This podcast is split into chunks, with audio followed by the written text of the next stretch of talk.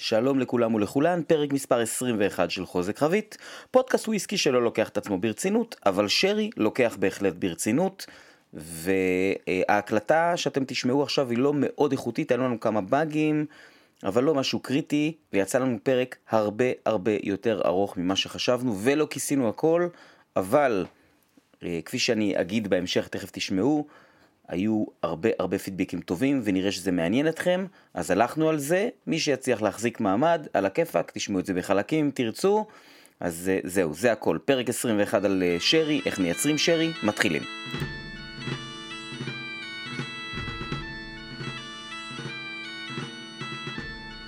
שלום אמיתי. שלום וברכה. אז uh, ככה, אנחנו קיבלנו פידבקים ממש ממש טובים על פרק הספיישל שרי, ובמהלך הפרק אנחנו הבטחנו שאנחנו נעשה עוד אחד שיעסוק באיך מייצרים שרי. הבטחנו שזה יהיה פרק גיקי לחלוטין, אבל אני חושב שלא שיערנו שאנחנו נשב פה עם דפים. בואו נעשה רגע רעש של דפים, רגע. רגע, תמיד דפדוף. אוקיי, בסדר. אז יש פה מלא מלא דפים עם מלא מלא הערות, והתכוננו לפרק הזה הרבה יותר, מה שכנראה אומר שהוא יהיה הרבה יותר מבולגן מהפרק הקודם שאליו פחות התכוננו. אבל אה, בואו נראה מה קורה. אה, יש לנו גם את אה, לוקי החתול פה ברקע, יכול להיות שהנה רק התחלנו להקליט והוא הלך, לפני זה הוא עשה לנו רעש.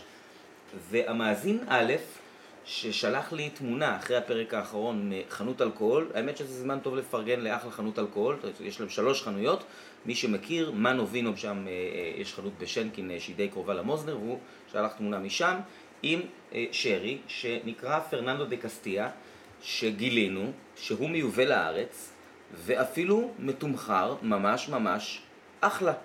אז אה, אמיתי, אה, ספר לנו קצת על פרננדו דה קסטיה, מי זה ומה זה. אז אה, זאת הייתה בשורה ממש משמחת, כי בתכלס זה בבת אחת הגענו לבודגה שהיא לפחות לטעמי אחת הבודגות היותר טובות שיש כרגע, ושהייתה לי הזכות לטעום אותן. הבודגה עצמה היא חברה ותיקה, משהו מסביבות שנות ה-60, הקימה אותה משפחה שהיא בתעשיית היין והשרי מאות שנים. ובהתחלה הייתה בודגה שיותר התמקדה בברנדי ובפטרו חימנז ובעינות כאילו מדירוגים מסוימים. ולאט לאט העסקים שלה הלכו וירדו בהיקפם עד שבשנת 99 קנה אותם בחור נורבגי בשם יאן פטרסון אה, למיטב זיכרוני זה השם שלו, הוא קנה אותם באמצעות קבוצת משקיעים שהוא ריכז סביבו וקנה ביחד איתם אה, עוד אה, אלמכניסטה, ניגע במושג הזה אחר כך, כאילו מחסן של, של סולרות שנמצא באזור שם. ומכל המלאי שהיה לו וגם מלאים שהוא התחיל לפתח לבד, הוא התחיל ליצור שתי סדרות, סדרה אחת סדרת הקלאסיק שהיא סדרה שנות טיפה יותר צעירים מסולרות כי יש שם את כל העיינות, יש לו גם מנזניה, שהאמת אני לא יודע מאיזה בודגה הוא קונה, אה, בסן לוקר, אבל אה, אחלה עיינות, ויש לו סדרה נוספת שנקראת אה, אנטיק, שבה זה עיינות שהם בתכלס זכאים לציוני האיכות הגבוהים יותר של תעשיית השרי. שאנחנו אחרי זה נגד, נסביר מה הם ציוני האיכות האלה. אבל הבחור אוהב לעשות דווקא, והוא החליט שהוא לא רוצה את הציוני האיכות האלה. העיינות שלו מדהימים בצורה יוצאת דופן, אה, טעמנו ביחד את האולרוסו שלו. נכון. שהוא היה אחד האולרוסוים היותר טובים שיצא לי לשתות אי פעם, באמת משהו יוצא דופן באיכות שלו. אה, והוא פשוט החליט שהוא משווק את העיינות האלה אמנם כסדרה אה, נפרדת ובבקבוקי 500 במקום 700, אבל הוא לא נכנע לדרישות של הקונסכו רגולדור ומתחיל עם כל מיני רישויים יותר מדי קפדניים.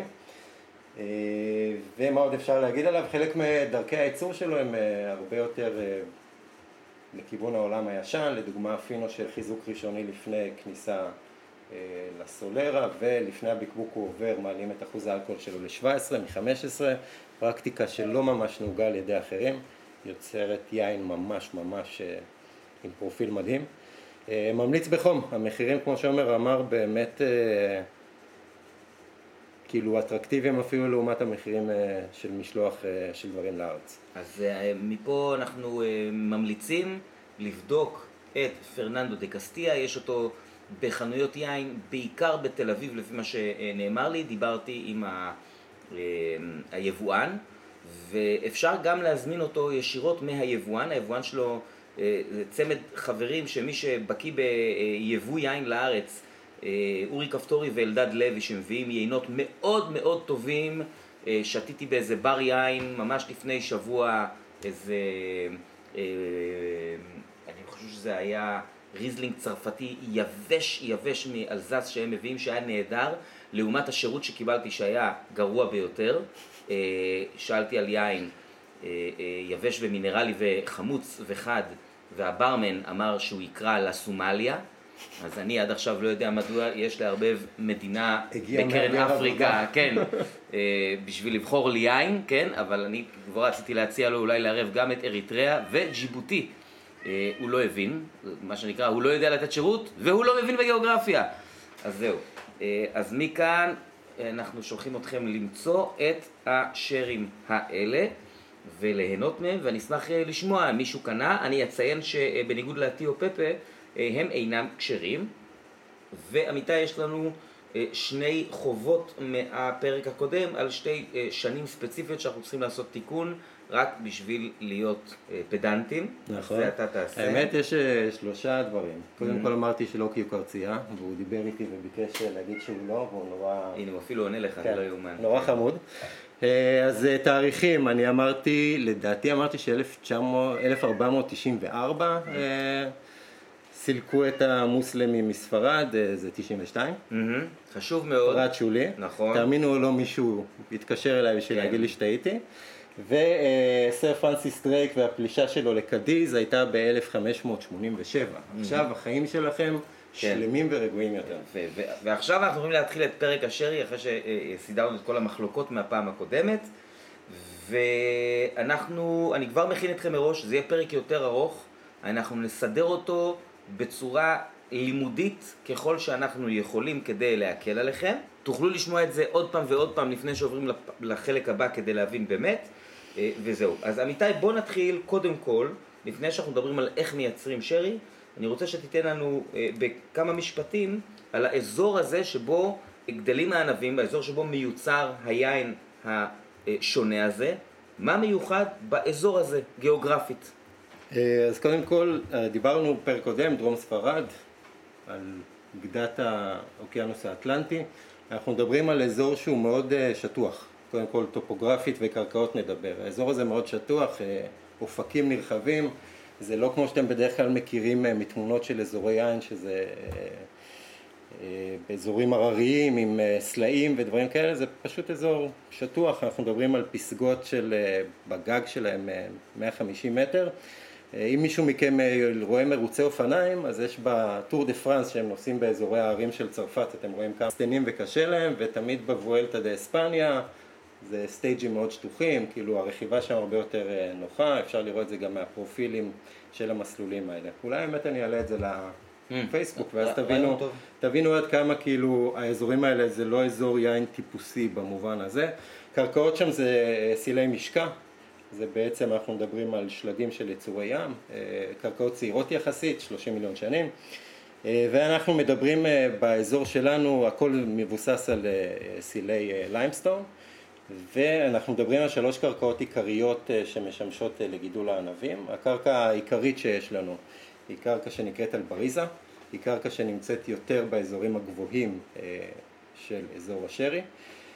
היא בתכלס אחוז קלצית מאוד גבוה, ככל שיש אחוז יותר גבוה זה מתאים לדברים מסוימים, לגידולים מסוימים וניגע בזה בהמשך. היא קרקע שיודעת לעצור מים בצורה נורא טובה.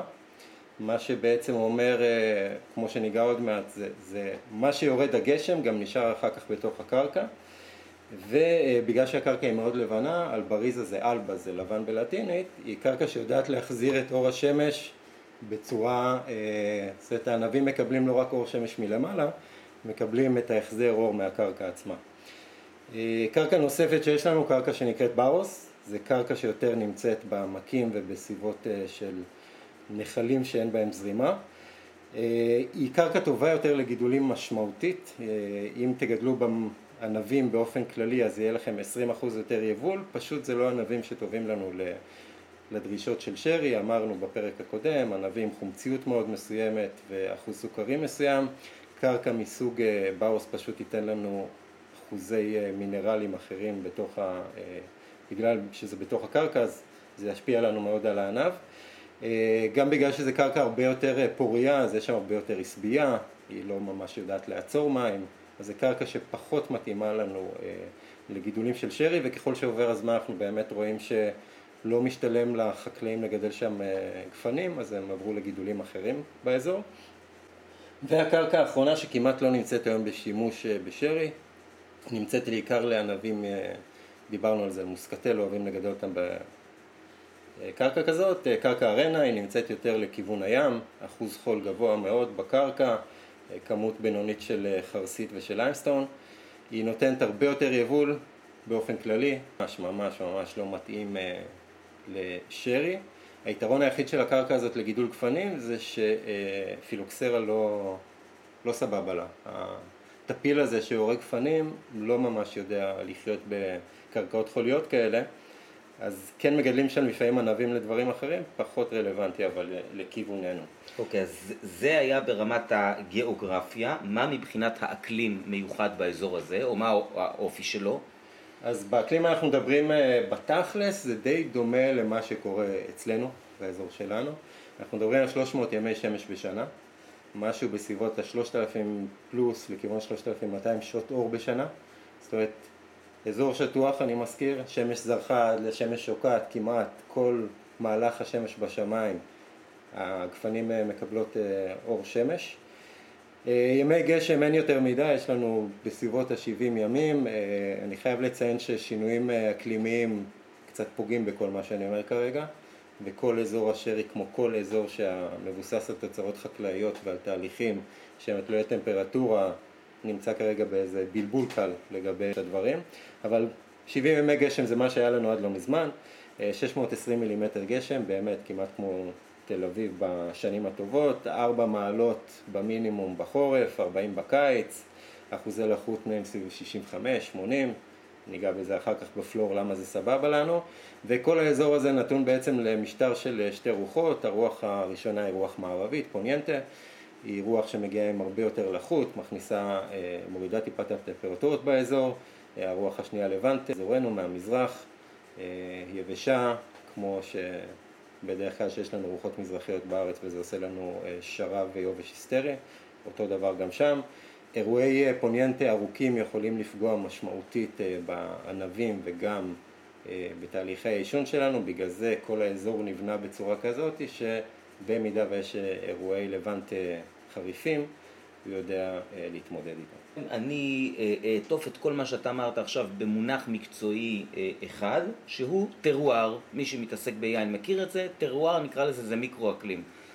ופה בעצם יש לנו טרואר שהוא ייחודי בכל הדברים, סוגי הקרקע, רוחות, אקלים, שמש, אפילו הצבע של הקרקע, כמו שאמרת, של האלבריזה, כל הדברים האלה בעצם מייצרים לנו כאן אזור עם מאפיינים ייחודיים, שאחרי זה גם ייצר יין ייחודי. ואם התחלנו עכשיו במונח המקצועי הזה שנקרא טרואר, שהוא לא קשור רק לשרי, הוא בכלל קשור ליין בכללי, מה שאנחנו נעשה עכשיו זה לעבור על כמה מונחים מקצועיים שהם קשורים בעצם לייצור שרי באשר הוא ואנחנו בפרק הקודם דיברנו על סוגי השרי, פינו, המונטיאדו, אולורוסו וכן הלאה ולפני שאנחנו עוברים לתהליך הייצור אנחנו באמת אה, נעבור על המושגים האלה אה, כדי שאתם אה, תוכלו אחר כך, כשנדבר על ייצור, להבין מראש מה המושג אומר ולא קודם לדבר על הייצור ואז להסביר מה זה המושג. זו המטרה של הסדר הזה, לכן אתם גם תשמעו כי אנחנו, מה שנקרא, סידרנו וסידרנו מחדש וסידרנו מחדש.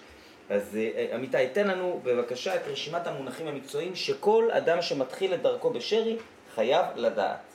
קודם כל אני רק אגיד על טרואר, אה, במקרה של שרי הוא לא נגמר בקרקע ובאקלים, הוא כאילו, וגם בעישון. הפלור שנדבר עליו עוד שנייה הוא חלק מהטרואר של האזור, אה, בעצם כל, זה גם טרואר היסטורי וגם טרואר גיאוגרפי, כי גם כל הדרך ששרי התפתח למה שהוא היום, יש, בה, יש לו שורשים מאוד מאוד עמוקים באיך שהספרדים שיווקו את הדבר, אבל זה... אני יכול לדבר על זה שעתיים. בערך, וחבל. חבל, כי זה לא כתוב לי. כן, זה פרק ספיישל בגלל זה אני יכול איזה 208. 64. כן. אה, אז ככה, מושגים. אה, אולי זה יישמע לכם בהתחלה קצת מבולבל, אני מבטיח שאולי בסוף זה לא.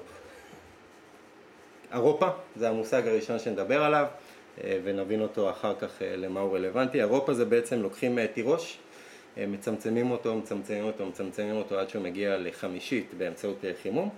אה, והוא בעצם משמש אותנו מעכשיו אה, להמתקה של דברים, זה משמש אותנו בעיקר אה, לבלנדים.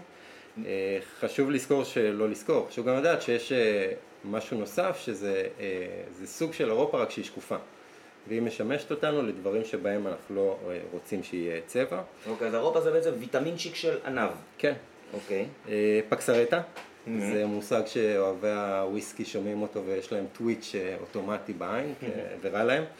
אה, זה בעצם אה, בלנד של עינות מתוקים, שאנחנו מעבירים אותו גם איזשהו תהליך אה, של צמצום. לפעמים אנחנו מתאספים לו גם אה, צבע, שניגע במושג הזה עוד שנייה. הוא משמש בעיקר כחומר טעם וכממתיק, שוב, לבלנדים שאנחנו אה, רוצים שגם יהיה בהם טיפה יותר אה, אלכוהול, וגם בעבר הוא שימש אה, לטיוב של חביות וויסקי, אה, כשעומר ידבר על חביות אני מניח שהוא ייגע בזה.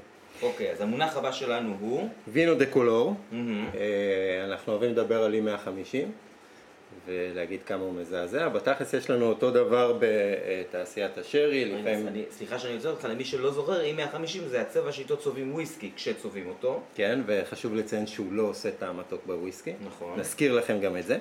אז vino de color אותו דבר, הוא בתכלס יין שהוא כמעט אה, ניטרלי מבחינת הטעם שלו, הוא פשוט אה, נותן אה, צבע, תיקוני צבע במידה וצריכים אותם, בעיקר בתעשייה של blend ים שניגע בה בסוף הפרק. מושג נוסף, אה, סוכר שיורי, אני אדבר הרבה על הדבר הזה ומה זה בעצם אומר סוכר שיורי. אה, במהלך התסיסה השמרים שלנו אוכלים את הסוכר ומפיקים ממנו אלכוהול, מפיקים ממנו אה, CO2 וגם מפיקים ממנו חומרי טעם לתוך היין. יש יינות שמאפשרים לשמרים לאכול כמעט את כל הסוכר ואז אין כמעט סוכר ביין, אבל סוכר שיורי זה מה שנשאר ביין אחרי פעילות השמרים. יש המון מונחים אה, נוספים אה, לסוכר שיורי, אה, אני חושב שגומה זה אחד מהם, פחות, כאילו בתעשיית השרי פחות הם מוכרים. מדברים על residual sugars, זה בעצם מה, מה שנשאר בסוף, אני מזכיר שבעינות שלנו אנחנו נעים בין אחד לימבה. דבר נוסף, ועכשיו אנחנו מגיעים בעצם למושג העיקרי, למושגים העיקריים, שניים, שהם אה, אה, פלור, נתחיל ממנו, דיברנו עליו קצת אה, בפעם הקודמת, בואו נעשה איתו היכרות טיפה יותר ארוכה. פלור מתחיל, פלור בעצם דיברנו על טרואר, ואחד הדברים של הטרואר של אזורי השרי זה הפלור. זה בעצם שמר שמתחיל להתפתח על פני היין, הוא ייחודי, השמר הספציפי, המבנה הספציפי של השמרים האלה ייחודי לאזור השרי, נעשה ניסיונות לייצא אותו למקומות אחרים והם כשלו כישלון מחפיר. איפה למשל? סתם אני לא, לא מכיר את זה. ניסו לקחת לארצות הברית בשנות ה-40 אם אני זוכר נכון, יש אפילו ספר אה, חמוד שאפשר לקנות אותו באמזון על הניסיון הזה.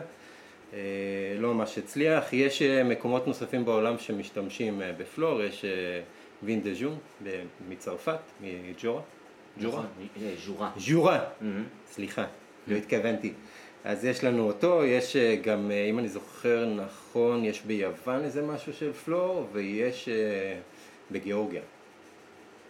גם איזושהי התפתחות שאינו תחת פלור, אבל זה, גם הפלור שונה וגם הדרכים של התעשייה אה, המקומית להתמודד איתו שונה מהותית, הם פחות מיישנים תחתיו. אז ככה, פלור בתכלס מתחיל להתפתח על היין, היין, ניגע בזה בהמשך בתסיסה, אבל היין תוסס במכלים שלו במשך שלושה חודשים, ולקראת סוף התסיסה, שהיין מגיע לתנאים של אחוז מסוים של אלכוהול, בדרך כלל עשר, אה, אחוזי סוכרים, צריכים לרדת מתחת אה, לרף של אה, שני גרם אה, לליטר וחומציות מסוימת ותנאים מסוימים של טמפרטורה ולחוץ אז מתחיל להיווצר פלור, פלור בעצם זה, אמרנו שמר זה צבר של ארבעה סוגי שמרים שכל אחד מהם יש לו תפקיד שונה אה, בהתפתחות של, אה, של הפינו, של היין שנמצא תחת הפלור ובעצם אה, גם כל אחד, כל כאילו מבנה כזה של פלור הוא שונה מהותית מבודגה לבודגה, מסולרה לסולרה ולפעמים מחבית לחבית. אז ככה, אז הפלור אמרנו מתחיל להתפתח לקראת סוף התסיסה ובעצם במכל התסיסה אנחנו נראה חלוקה ברורה לפלור בחלק העליון כי הוא אוהב חמצן אז הוא מתפתח על פני העין, הפעילות שלו היא אירובית ולא אנאירובית אז הוא חוצץ בין היין לבין החמצן שמבחוץ. אני רק מזכיר, אני מבין שלמרות שדיברנו על זה פעם קודמת, אני אתן ארבע שניות. פלור בתכלס הוא אוטם את היין למגע עם חמצן מלמעלה, הוא מעכל מיין אה, שאריות של חמצון, תוצרי אוקסידציה. זה מה שהופך את היין ליין שהוא לחלוטין אה, בתהליך עישון ביולוגי, זאת אומרת כל מה שקורה בפנים לא קורה עם מעורבות של חמצן. אה, הוא גם אוכל על הדרך קצת אלכוהול, אוכל סוכרים, אוכל גליצרול ונותן לעין את המבנה המאוד מאוד. אז יש לנו בעצם בחבית אה, שתוך כדי התפתחות הפלור מתחיל להיווצר למעלה, מתחילה להיווצר למעלה שכבה של פלור. במרכז יהיה לנו יין ובתחתית יהיה את כל הליז שזה משקי השמרים וכל אה, משקי התסיסה. ובסוף תהליך התסיסה אנחנו בעצם מעבירים את היין להמשך עישון, גם בזה ניגע בהמשך, אבל הפלור כבר התחיל להיווצר על היין ומאותו רגע נקבע הכיוון הכללי של מבנה הפלור שיש לנו בתוך אותו יין. התפקיד של פלור בתכלס חוץ מהאיתום וחוץ מזה שהוא מעכל כמה מהחומרים שיש בתוך היין הוא מן הסתם גם מוציא דברים בתמורה אז הוא מוציא, התוצרים שלו הם אצטלדהייד אה, אה, וכל מיני אה, סוגים של חומצות וקטונים והוא ממש תורם להתפתחות מאוד מאוד מסוימת של, של טעמי היין. ניגע בקטנה בשביל להבין מה, מה הפלור הזה יודע ומה הוא בנוי. אז יש לנו, כל המבנה הזה של פלור נקרא כאילו שמר בעצם זה Saccharomyces, זה השם, אני מן הסתם אולי מבטא את זה לא נכון, בשיעורי הלטינית אני הברזתי, אני מודה. אז יש לנו את הסוג העיקרי שנקרא beticus, והוא סוג שבעצם מהווה 70% מהכיסוי של ה flor על היין, אבל התרומה שלו לטעמים של היין היא פחותה משמעותית, זאת אומרת התפקיד העיקרי שלו זה לתת נפח, לתת את האיתום. יש לנו עוד שלושה סוגים נוספים שהמרכזי שרלוונטי אלינו אה, נקרא רוקסי, כי הוא רק אחוז אחד מכל הפלור שיש לנו על המעטה הזה, אבל הפעילות שהוא עושה בתוך היין היא בין החשובות, גם אה, לטעמים של היין, גם אה, לצבע שלו. לא, לא נהיה עד כדי כך גיקים וניגע בזה יותר מדי, אבל רק נזכור שבתכלס זה פלור וזה פלור בשביל שהוא יוכל להתפתח, זאת גם הסיבה שלנו בשרי, הן מלאות ל-500 ליטר מתוך חבית של 600. אז סגרנו פלור ובואו ניגע במושג נוסף, אה, בודגה. בודגה בתכלס זה מחסן, אה, זה המשמעות המילולית של המילה. ובאזור השרי יש לנו, אנחנו מבחינים בין כמה סוגים של בודגות, יש לנו בודגה אה, שהיא פשוט יקב, שבסוף תהליך הבציר שולחים אליו את הענבים, אה, הוא לא חייב להיות באזורי העישון של השרי, אם אתם זוכרים יש אזור עישון ואזור ייצור, אה, אז הוא לא חייב להיות באזור עישון, בודגת אה, יקב, בודגה 2 נקראת, היא בתכלס יכולה להיות בכל אזור הייצור של השרי, שם סוחטים את הענבים ושם מותר להשעות את הענבים עד חצי שנה לאחר הסחיטה שלהם ולאחר שהם הפכו ליין, עדיין לא שרי אבל ליין. זאת הבודגה מהסוג הראשון, יש 11 מוכרות כאלה. יש אה, בודגה שנקראת אה, crianza almacenista, שזה בעצם בודגה שמותר לה ליישן יינות, היא צריכה להחזיק מלאי של אה, לפחות 100 חביות, אבל היא לא יכולה לשווק את היין, יש לה רק אישור לנהל סולרות וליישן יינות.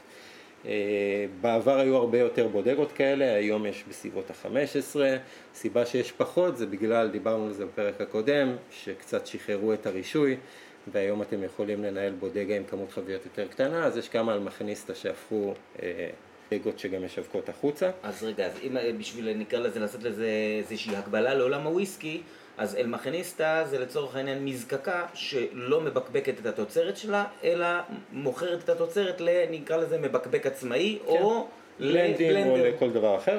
אה, בדרך כלל התוצרים האלה של האלמכניסטה הם תוצרים יותר טובים, לא יודע אם הייתי אומר את זה ככה, אני חוזר בי מהניסוח, אבל יש על מכניסטה שיש להם דברים מדהימים, ואחד מהדברים שאפיינו את רנסאנס השרי זה שהתחילו לשווק תוצרת של מכניסטות ספציפיים, מתוך הבנה שהדבר הזה הוא ייחודי, זה פרופילים אחרים לחלוטין, זה גם פרופילים בדרך כלל פחות מסחריים, כי זה scale יותר קטן של ייצור והאופי הוא פחות אופי מסחרי, אפשר להגיד את זה ככה, mm-hmm. ויש לנו בודגות ייצוא.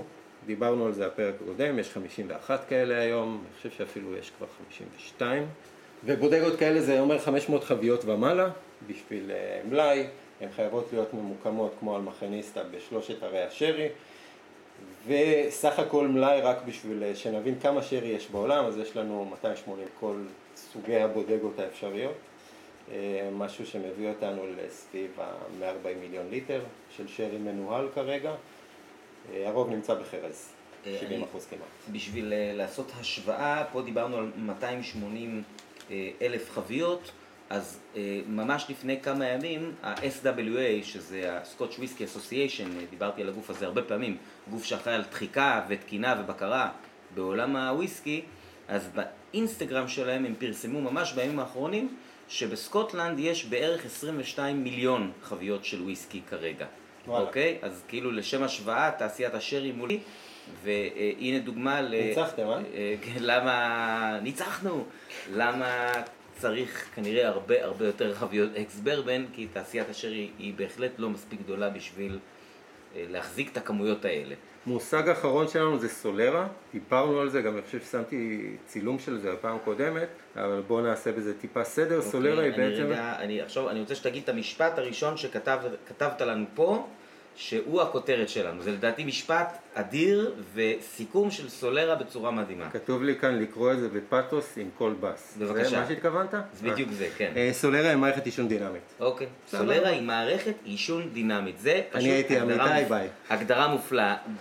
drop the copitas. כן. אוקיי. אז בתכל'ס סולרה אה, היא משהו שנולד מתוך אילוץ. אה, בסוף המאה ה-18 הספנים, זאת אומרת כל היצואנים של יין הבינו ש... יש להם בעיה בלשווק החוצה יין שהוא משתנה מבציר לבציר והוא משתנה לפעמים גם בגלל תנאים שלא תלויים בהם כמו ההובלה עצמה, לפעמים בגלל בצורת, בעיות בייצור וכשהוא הגיע למדינת היעד היה להם הרבה פעמים בעיות שאנשים אמרו לא טעים, לא רוצים.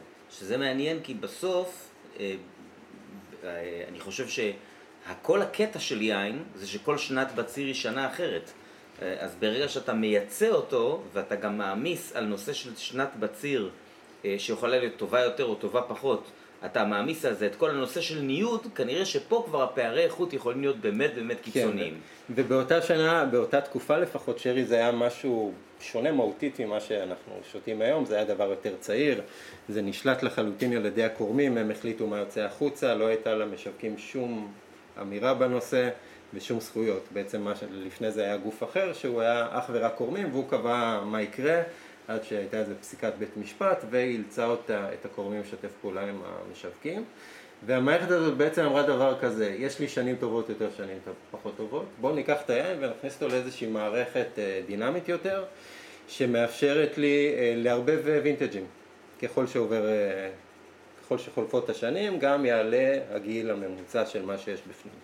איך אני עושה את הדבר הזה? בואו נגיד אני עכשיו ב-1800 ויש לי אלף חביות של שנת 1800, אז אני שם אותם רגע בצד ושואב מהם אחוז מסוים, בואו נגיד 30 אחוז, שאבתי מהחביות האלה וכרגע החביות עומדות אצלי במחסן עם 30 אחוז פחות. אוקיי, אני אה, אכניס פה על הדרך הזה, זה, איך קוראים בשפה מקצועית לשאיבה מחביות? סאקה.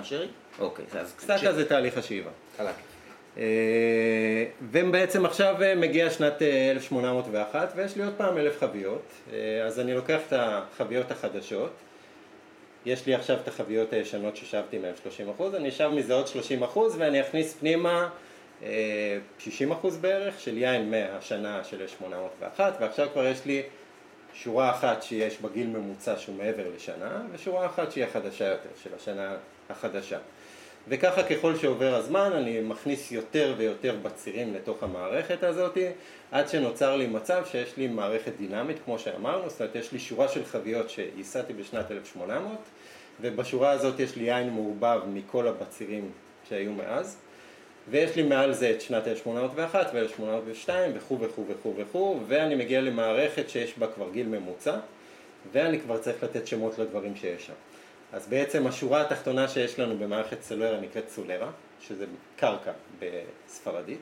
זאת אומרת, זו השורה התחתונה של הסולרה, וזאת השורה שבה יש לנו את היין הכי ותיק והכי מעורבב אה, מכל המערכת הדינמית הזאת, ומעליה יש שורות... סליחה שאני קוטע אותך, לצורך העניין, כשעושים סאקה מהשורה הזאת של הסולרה, זה בעצם המוצר הבא שאנחנו נבקבק כן. ונמכור כן, אותו. כן. אוקיי. ומעליה מתחילות שורות שנקראות קריאדרות, זה בעצם שורה בספרדית, והקריאדרות היא מהקריאדרה אחת שהיא הכי קרובה לסולרה, והן יכולות להגיע אה, לפעמים ל-15 קריאדרות מעליה, במקרים של מנזניה. אז לצורך העניין, אה, אה, הסולרה היא קריאדרה אפס, היא קומת הקרקע כן. שלנו, וכל קריאדרה היא קומה ראשונה, קומה שנייה וכן כן. הלאה. ובעצם מה שיש לנו כאן עכשיו זה מערכת שבה ברגע שאני רוצה אה, להוציא יין מהסולרה, אז אני... מוציא יין, כמו שעומר אמר, מהשורה התחתונה, משורת הסולרה, שם אותו בצד, מפקפק אותו אחר כך, ואז אני מוציא מקריאדרה הראשונה, מוציא יין ומכניס אותה לשכבת הסולרה, ומוציא מקריאדרה 2 ומכניס לשכבת הקריאדרה 1, וחוזר חלילה עד שאני מגיע לסוף. התהליך הזה, תהליך הסאקה, הוא תהליך שאנחנו עושים אותו אה, בדרך כלל שאנחנו מבקבקים. אה, משהו ש... חשוב, חשוב להבין בתהליך הזה, זה א', תהליך הוא מאוד מאוד עדין, כאילו צריכים, זה לא שאני לוקח מחבית אחת ומחזרים לחבית מתחת, כי אז אני יוצר יותר מדי אה, דיפרנציאציה בתוך המערכת, אני רוצה שתהיה דינמית, אז בדרך כלל אני מרוקן מכמה חביות ומזין מהם לכמה חביות מתחת. ומשהו, אה, אגב, שחשוב להבין, כי אה, אם לא שמתי שרטוט בפרק הקודם אז אני אשים הפעם, תמיד כשמדברים איתכם על סולרה, מדברים איתכם על איזה פירמידה כזאת של חביות, שהשורת הסולרה למטה ואז יש קריאדרה 1, 2, 3, 4, זה לא ממש נכון, אה, בחלק גדול מהמקרים מדובר, אה, זאת אומרת השורות לפעמים מאוחסנות אפילו במקומות שונים, זאת אומרת אה, אנחנו שמים את השורה העליונה ביותר במקום עם תנאי מזג אוויר שיותר יתאים ליין הזה ואת שורת הסולרה במקום שונה ואנחנו מניידים את היין שאנחנו שואבים ממקום למקום. אז, אז אם לסכם מה שאמרת עכשיו וזה משהו שדרך אגב, אני כשלימדתי בקורס ברמנים, ככה הייתי מלמד שמדובר במין פירמידה כזאת, אז אפשר לומר שסולרה היא יותר, זאת אומרת, סולרה היא לא בהכרח מבנה פיזי, אלא סולרה היא יותר סדר. כן. סדר של תהליך יישון. הוא סדר של תהליך ושל גילאים, והוא בעצם יצירת קלאסטרים וקבוצות.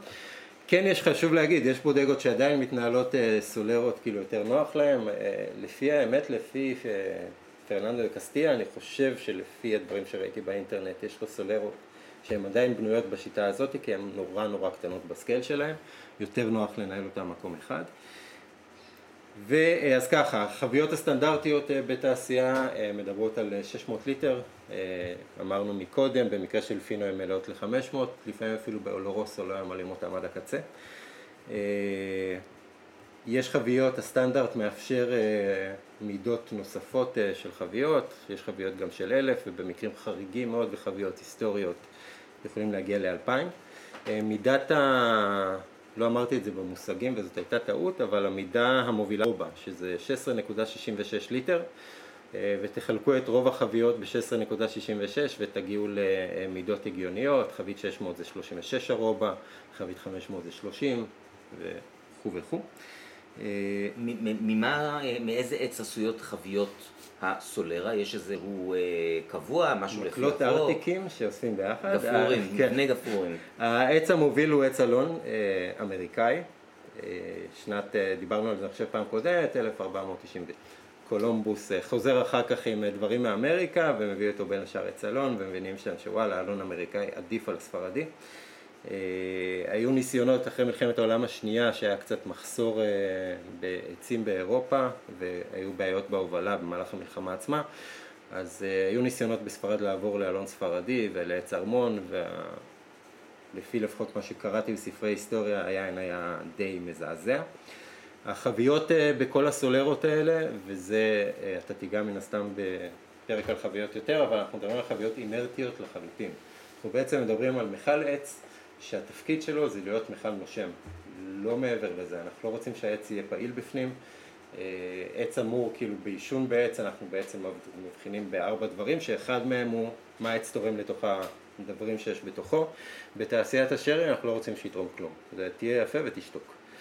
אה, והסיבה היא, ברגע שתשתו שרי אתם תראו שאתם כמעט ולא מבחינים בטעמים ובהשפעות של עץ, אנחנו לא רוצים תנינים בפנים, לא רוצים קוקוס, לא רוצים ונייה, אנחנו רוצים שהטרואר זה הדבר היחיד שידבר בתוך היין. זאת לצורך לא העניין. בהשוואה לתעשיית הוויסקי, אנחנו לא מדברים פה לא חביות פרסט פיל ולא סקנד פיל, אלא חביות רי רי רי פיל, שכבר כן. כל העץ נתן את כל מה שהוא יכל לנוזל אחר, שהוא לא שרי. כן, אז מה שבדרך כלל אנחנו עושים, אנחנו מעבירים את החביות האלה גם seasoning, יותר מאוחר שלב ה sobretabla, אז לפעמים זה seasoning פשוט ב sobretabla שוב ושוב, לפעמים ביינות אחרים שהפרופיל שלהם די קרוב לשרי, זאת אומרת יינות מקומיים שאינם שרי. חבית בשביל שהיא תוכל להיכנס לתוך סולרה, היום הסטנדרט טיפה ירד אה, לחמש שנים, אבל בעבר זה היה עשר ולפעמים אפילו עשרים שנים, זאת אומרת זה היה חבית ש... השתמשו לה בצורה, זה השקיק תה בהסתדרות שמישהו שם פעם ראשונה בכוס בשנת אה, 60 ועדיין אה, פקידים בהסתדרות משתמשים באותו שקיק תה אז אה, זה בעצם החביות שיש לנו. אה, אנחנו מדברים כאילו, יש סולרות, בגלל שהחבית היא כל כך ותיקה, כאילו בשביל להיכנס לסולרה צריכה להיות כל כך מבוגרת, זה אומר שבשביל לוותר על חבית יקרה לה משהו מאוד מאוד רע, אה, כי גם בחביות בתוך הסולרה כבר יש אה, התפתחות של בקטריות שמשפיעות באופן מהותי על הטעם של היין, ואם אני עכשיו אחליף חבית אני עלול לפגוע בצורה אה, דרסטית בכל מה שקורה במערכת הדינמית והעדינה שלי. אז אני רגע, עכשיו זה המקום לומר, אה, כהקדמה לפרק על חביות אה, שיקרה, שכשאנחנו מדברים על חבית אקס שרי, אז זאת לא חבית שפירקו מסולרה. לחלוטין ולגמרי לא, דרך אגב אמרו לי להפסיק להגיד לחלוטין, כן. אז אני, אז אני אגיד את זה 16 פעמים, אני כותב כן. אני לח, לחל... לחלוטין, כן. לחלוטין לא אכפת לי שתגיד את זה. אני שומע יותר מדי טחי וזרחוביץ', בהחלט כן.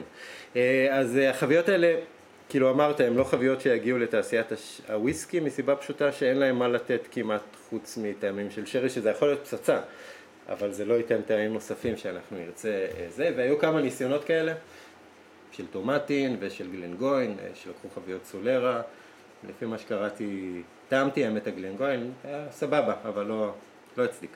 אה, אז אה, אמרתי שהחביות האלה הן מאוד אה, ותיקות, יש סולרה אחת שנקראת אה, מאסטרו סיירה, הסולרה, לפחות לפי מה שהם מספרים, חביות בנות 200 שנים, הם אה, מתקנים אותם לרמה של אה, הכל בשביל שהיא תמשיך לחיות, כי זה כבר האופי של מה שהם מוציאים, זה שרי מאוד, נדיר, מאוד יקר, פחות נדיר, אבל מאוד יקר.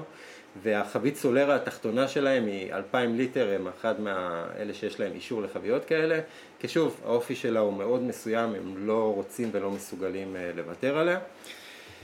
ובתכלס מכל הסולרה הזאת, דיברנו בהתחלה על הקמתי אותה לשאוב, בשביל שאני אוכל לשמור על המערכת הדינמית הזאת אה, ברמה שהיא לא תתקלקל משנה לשנה, אז אה, אסור לשאוב יותר מ-40% בשנה, סך עושים מהזה, בדרך כלל משתדלים שזה יהיה אפילו פחות.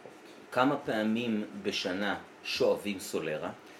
אז יש סולרות שלא שווים בכלל, סולרות הנדירות והיקרות, אה, אנחנו לפעמים הן לא נשאבות אה, מספר שנים, כי צריך יין מאוד מאוד מיוחד שייכנס פנימה. אה, בסולרות רגילות אנחנו מדברים על סולרות אולרוס, סולרות אוקסידטיביות, אז אנחנו מדברים על עד שתי שאיבות בשנה, ובסולרות של פינו אנחנו מדברים על ארבע שאיבות בשנה, עד ארבע שאיבות בשנה, הסיבה שאנחנו מעלים את כמות השאיבות שלנו היא שפלור אמרנו מקודם, מה שצריך אוכל, צריך נוטריאנטים. וברגע שאנחנו מרעננים אותו כל הזמן ונותנים לו יין יותר ויותר צעיר לקריאדרות ולשכבת הסולרה, אז אנחנו בעצם שומרים עליו עם רמת נוטריאנטים נאותה ומאפשרים לו להתרענן כל הזמן. אה, בסן לוקר דה ברמדה, במנזניה, אנחנו מאפשרים אפילו חמש שאיבות בשנה. אה, פשוט וגם אפשר. החמש שאיבות האלה לא עדיין לא 40. עוברות על 40 אחוז. כן. זאת אומרת, זה שאיבות יותר קטנות. כן, בדרך כלל אה, אם אתם אה, אה, תיתקלו במושג אין רמה, שזה אומר שזה לא מסונן, השאיבות האלה קורות בדרך כלל באביב, באביב הפלור הוא הכי בסבבה של החיים שלו, זה אומר שההשפעה שלו על הטעם וההשפעה שלו על היין היא מאוד טובה, אז יש גרסאות של, גם של פינו וגם של מנזניה אין רמה, אם אתם מזמינים מחו"ל ורואים בקבוק כזה, לכו על זה, אחלה דבר שבעולם. אה, אוקיי, אז אה, בעצם דיברנו על המושגים הבאמת חשובים, אה, והייתי רוצה, אם, אם אתה חושב שעכשיו זה הזמן, ואם לא אנחנו נערוך את זה החוצה, שתסביר לנו מה זה סוברטבלה, שזה משהו שציינת עכשיו, ואנחנו גם נדבר עליו בתהליך הייצור, אבל כמושג נקרא לזה, בצורה יחסית קצרה, מה זה אומר סוברטבלה? סוברטבלה זה שלב, אה, גמרנו להתסיס את היין, אה, אנחנו עכשיו יש לנו יין חדש, תאורטית אנחנו יכולים להכניס אותו לסולרה, אבל אנחנו לא סגורים על זה שהוא אה, יודע לשחק יפה עם אחרים, אז אנחנו מכניסים אותו לשלב ביניים. בשלב הזה היין הוא מוגדר בשפה שלהם, הוא עדיין סוג של תירוש בתעשיית השרי. אז היין הזה יעבור לחביות, בדרך כלל זה לא חביות שהן חביות סולרה, כמו שאמרתי מקודם, חביות שיכולות להיות יותר צעירות. השפעה יותר של עץ. אנחנו מעבירים את היין לשם אה, לפרק זמן של אה, עד שנתיים. בזמן הזה היין יעבור סיווגים, נראה שהוא בסדר, ורק אז נציג אותו לסולרה ונתחיל להזין את הסולרה, את הקומה הגבוהה ביותר בסולרה עם היין הזה. אוקיי, okay, אז לצורך העניין, סוברטבלה הוא, נקרא לזה, יישון ראשוני, שנמצא. במהלך תהליך הייצור, ואנחנו עכשיו נתחיל לדבר על תהליך הייצור של שרי. אה, אז בוא נתחיל קודם כל, ואת הקטע הזה אנחנו נעשה יחסית בקצר, כן? אני אומר את זה ואתה פה צוחק, כי אנחנו כבר כמה? שלושת רבעי שעה, עוד לא התחלנו לייצר שרי ואנחנו שלושת רבעי שעה מדברים. ובתכנון היינו אמורים לדבר רבע שעה רק. כן, כאילו בסדר גמור. סבבה. אה, אז אה, טוב, פודקאסט על שרי, אין מה לעשות, אנחנו נעשה כזה. טוב, נדבר מהר. כן, אז ככה, אה, בואו נתחיל קודם כל עם חומר הגלם שלנו, כלומר הענבים. אני אעשה את זה ציפי שביט, אני אדבר מהר. אוקיי. אה, אז כאן, אני מזכיר, פרק קודם דיברנו על סוגי ענבים, יש לנו שלושה ענבים אה, בתעשייה, יש לנו את הפלומינו, שהוא ענב של 98% בערך מסך גידולי היין באזור של שרי, 215 אה, גרם סוכר בתירוש, פוטנציאל האלכוהול שלו 11%, חומצה מאלית בו נמוכה מאוד, בכלל בענבים של האזור הזה, בגלל זה אתם פחות תמצאו שם טעמים חמאתיים ושמנתיים, כן, המרה מלולקטית. הענב הנוסף שלנו הוא פדרו חימנז, הבלם הידוע של... אה, בלם הידוע של, כן. כן. 253 גרם סוכר שיעורי, 13 בערך אה, פוטנציאל אלכוהולי, מוסקטל העין האחרון, חצי אחוז מסך הגידולים, 230 גרם בתירוש, 11.8 פוטנציאל. עשיתי את זה קצר? יפה. קבל מדליה. כן, אז אה, רגע, אני אשאל אותך רק כמה שאלות בנוסף, כי, כי בכל זאת, כמה זמן בערך מגדלים את הענבים מהסוגים האלה באזור הזה? אז הענבים האלה, פלומינו לפחות בפדרו חימנז אה, מהסביבות המאה ה-19-18, מוסקטל הוא ענב אה, מתחילת המאה הראשונה, כבר יש עליו עדויות היסטוריות גם באזורים האלה. Mm-hmm. בתכלס אחרי מגפת פילוקסרה, שנת 1900, 1894, ואז תקנו אותי כנראה.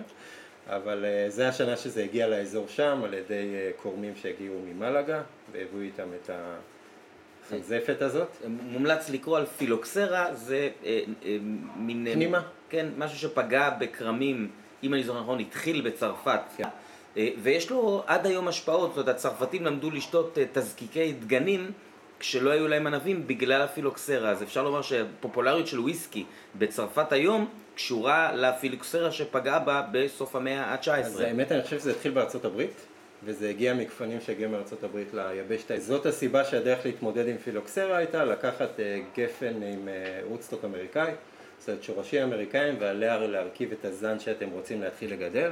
זאת אומרת האמריקאים כבר פתרו את הבעיה ואז הדביקו את הצרפתים בזיבה וכל הדברים של המטרו. כמו המחלה הצרפתית, המחלה הספרדית, מכירים את זה? כן. איך קוראים לזיבה? בכל ארץ קוראים לזה המחלה ה... של הזה. כן, של הארץ ה... זה כמו ה-The Chinese flu. אה, אז יש לנו בעצם, אה, אנחנו הגענו לסוף המאה ה-19 עם אה, פילוקסרה בספרד, בגלל שהפילוקסרה הגיעה לצרפת ב-1860 בערך, אה, וכבר ידעו איך להתמודד עם זה, אז הספרדים היו ערוכים פחות או יותר, אה, ידעו גם מה הפתרון, ותוך מספר שנים יצאו מזה, ומה שבעצם יצא מכל הצרה הזאת באזור השרי, זה שפלומינו פינו הפך להיות הענב המוביל באופן חד משמעי, אמנם עדיין לא כתקינה, אבל כעובדה קיימת. עדיין שתלו שם סוגים נוספים אה, של ענבים, אבל הוא הפך להיות המלך. וגם פדרו חימנז ומוסקטל עדיין נשארו שם. עד שהגענו לתחילות התקינה האמיתיות והחליטו שזהו, מעכשיו רק פלומינו פינו וכל האחרים לא. אוקיי. יש היום אגב רנסאנס מסוים לניסיונות של ענבים נוספים, הם לא שרי, אבל הם אה, בשרי סטייל וזה אחלה דברים ויכול להיות שיום אחד גם יהיה שרי. אז אה, בגדול, לצורך העניין, כמה אה, קילו ענבים וכמה ליטר תירוש יוצא בשנה באזור הזה? רגע, זה עם חומר פתוח? כן, כן, המבחן הוא חומר פתוח. אז ככה, בתכלס בשנה, דיברנו מקודם שיש לנו 140 מיליון שר ליטר של שרי סך הכל, אז בשנה אנחנו בוצרים 80 אלף טון של ענבים. כן, אז... אז יש לנו 56 מיליון ליטר תירוש. חשוב להגיד, חשוב לי להגיד את זה, הקונסכו רגולדור הזה שאני כל הזמן מדבר על זה, עליו, זה מהדבר, אחד הדברים הכי בירוקרטיים שיש ביקום הידוע, יותר גרוע ממועצת הלול הישראלית, זאת אומרת הם יושבים גם למגדלים וגם לאנשי השרי, יושבים עם משקל ובודקים להם כל דבר, לכל הקטר של קרקע מותר להוציא איקס תוצרת, איקס תוצרת הזאת. הקטר יהיה יחידת... יחידת מידה לשטח, זה עשרה דונם. לכל הקטר קרקע מותר להוציא 11,428 קילוגרם של ענבים ומותר לסחוט מזה רק כמות מאוד מסוימת בסחיטות שנגיע אליהן לפני זה, אחר כך. זה, זה, זה משהו ממושטר ברמה מטורפת, הקונסכו ממש נכנס להם לפרטי הפרטים. ורק בשביל, אמרנו הקטר, אז סך הכל אנחנו מדברים על כל אזור השרי, כל אזור הגידול זה 7,000 הקטר, שזה בערך 70 אלף דונם, 3,700 חלקות בכל האזור הזה, שחלקה נקראת פאגו באזורי השרי, ורוב החלקות שלנו, רק 30% מהחלקות מנוהלות על ידי הבודגות, זאת אומרת על ידי האנשים שבסוף מוכרים את השרי, הרוב מגודל על ידי קולקטיבים או מגדלים פרטיים. ונמכר או פר שנה כענבים או פר שנה כיין, כי כבר סחטו את זה בבודגות שהם בעצם אה, יקבים שסחטים את היין שדיברנו עליהם בהתחלה, הקלאסטו האלה, או שמוכרים את זה בחוזים עתידיים, זאת אומרת לכל דבר כאן משתנה, אבל בתכלס אנחנו מדברים על משהו שהוא, מגדלים פרטיים מוכרים את הענבים החוצה והכל מאוד מאוד ממושטר. אוקיי, אז עכשיו יש לנו ענבים, בואו נתחיל לייצר יין. מה השלב הראשון ברגע שיש לנו כבר את הענבים אצלנו, הזכרת את הסחיטה, מה בעצם קורה במהלך הסחיטה? הסחיטה בעצם מתחלקת לכמה שלבים. כאילו לקחנו את הענבים והבאנו אותם לבית סחיטה, בבית הסחיטה הזה אנחנו יכולים לסחוט את הענבים, פעם היו סוחטים את זה ברגל, כמו במשהו שעדיין נהוג באזורי הפורט. היום אנחנו מדברים או על פשוט צילינדרים מכניים שיורדים על הענבים בלחץ משתנה, צנטריפוגות, מסחטות גלילים, יש אפילו מסחטות בלחץ אוויר שקונסלס בעס הכניסו לתעשייה לא מזמן ועושות אחלה דברים.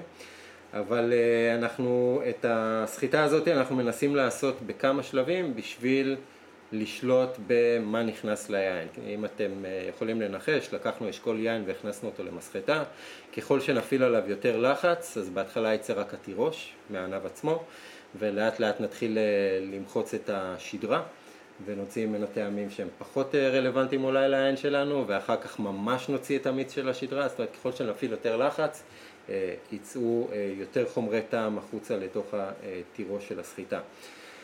אז מה שאנחנו בעצם אה, עושים בתהליך הסחיטה, אנחנו מחלקים את זה לשלבים, והשלבים האלה נקראים ימה בת, בתעשייה. היום הימות יותר נשלטות באמצעים אה, של בקרים אה, חיצוניים, של בדיקות ואנליזות מעבדה, פעם פשוט הן היו נעשות באמצעות טעימה. הימה הראשונה היא כמעט פרירן, זאת אומרת אנחנו לוקחים את הענבים, גם המשקל של הענבים בתוך הצילינדר או בתוך כלי הסחיטה עצמו, או הלחץ המאוד מאוד קל של, שאנחנו מפעילים על הענבים, מוציאים לנו בעצם פרירן, שזה נוזל שאין בו שום מעורבות של משהו חוץ מהתירוש של הענבים.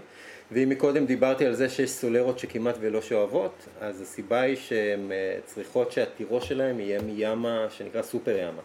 זאת אומרת, זה משהו סופר אולטרה איכותי, שקורה לא תמיד, וכשהוא קורה אז אנחנו יודעים כבר את העין הזה, לקחת, לה, לייעד אותו לאותן סולרות. אבל בדרך כלל היין שיצא מהסחיטה הזאת, היין האיכותי מאוד, זה יין שיגיע מן הסתם לשרי.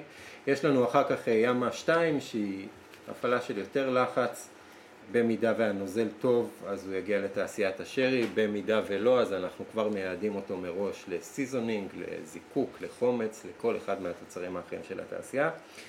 אה, ואחר כך יש אה, עוד ימות שהן שוב או מגיעות לסיזונינג או שאנחנו בסוף אה, נפטרים מהן. לזיקוק ולדברים כאלה. אוקיי, okay, אז לפני שאנחנו עוברים לשלב הבא, רק בשביל לסכם, חשוב להבין שכל מה שדיברנו עד עכשיו אפילו בשלב הסחיטה של הענבים יש סיווג איכות, אני חושב שזה קודם כל משהו מאוד מאוד מרשים. אה, דיברתי על זה בזמנו ש... אה, שסקרתי אה, את הגלנפידיך שמיושן בחביות שהוצס בהם שמפניה, דיברתי שם על שתי סחיטות שכאלה. אוקיי, זה משהו שכבר מי שמאזין לפוד הרבה זמן שמע את הנושא הזה, מאוד מעניין. אוקיי, אז עשיתי את... רגע. אני, ניסית לדלג לי פה על משהו ועליתי עליך. אני? עליתי עליך. אתה טוען שאנחנו מדברים 53 דקות ואני רוצה שנרוץ? ואנחנו עדיין בהתחלה? לא, כן. כי כן חשוב לי להגיד את זה, כי אה, היום אנחנו בעצם, בגלל שיש צמצום באזורי הכרמים, כי התעשייה הולכת וקטנה, אז אה, אנחנו כן רואים אה, כבר התמחות של אה, פגוס מסוימים לעינות מסוימים. זאת אומרת, ככל שהיין יהיה באזור יותר אה, אה, אה, ככל שהקרקע, זאת אומרת, יהיה יותר אה, באזורים חשופים לשמש.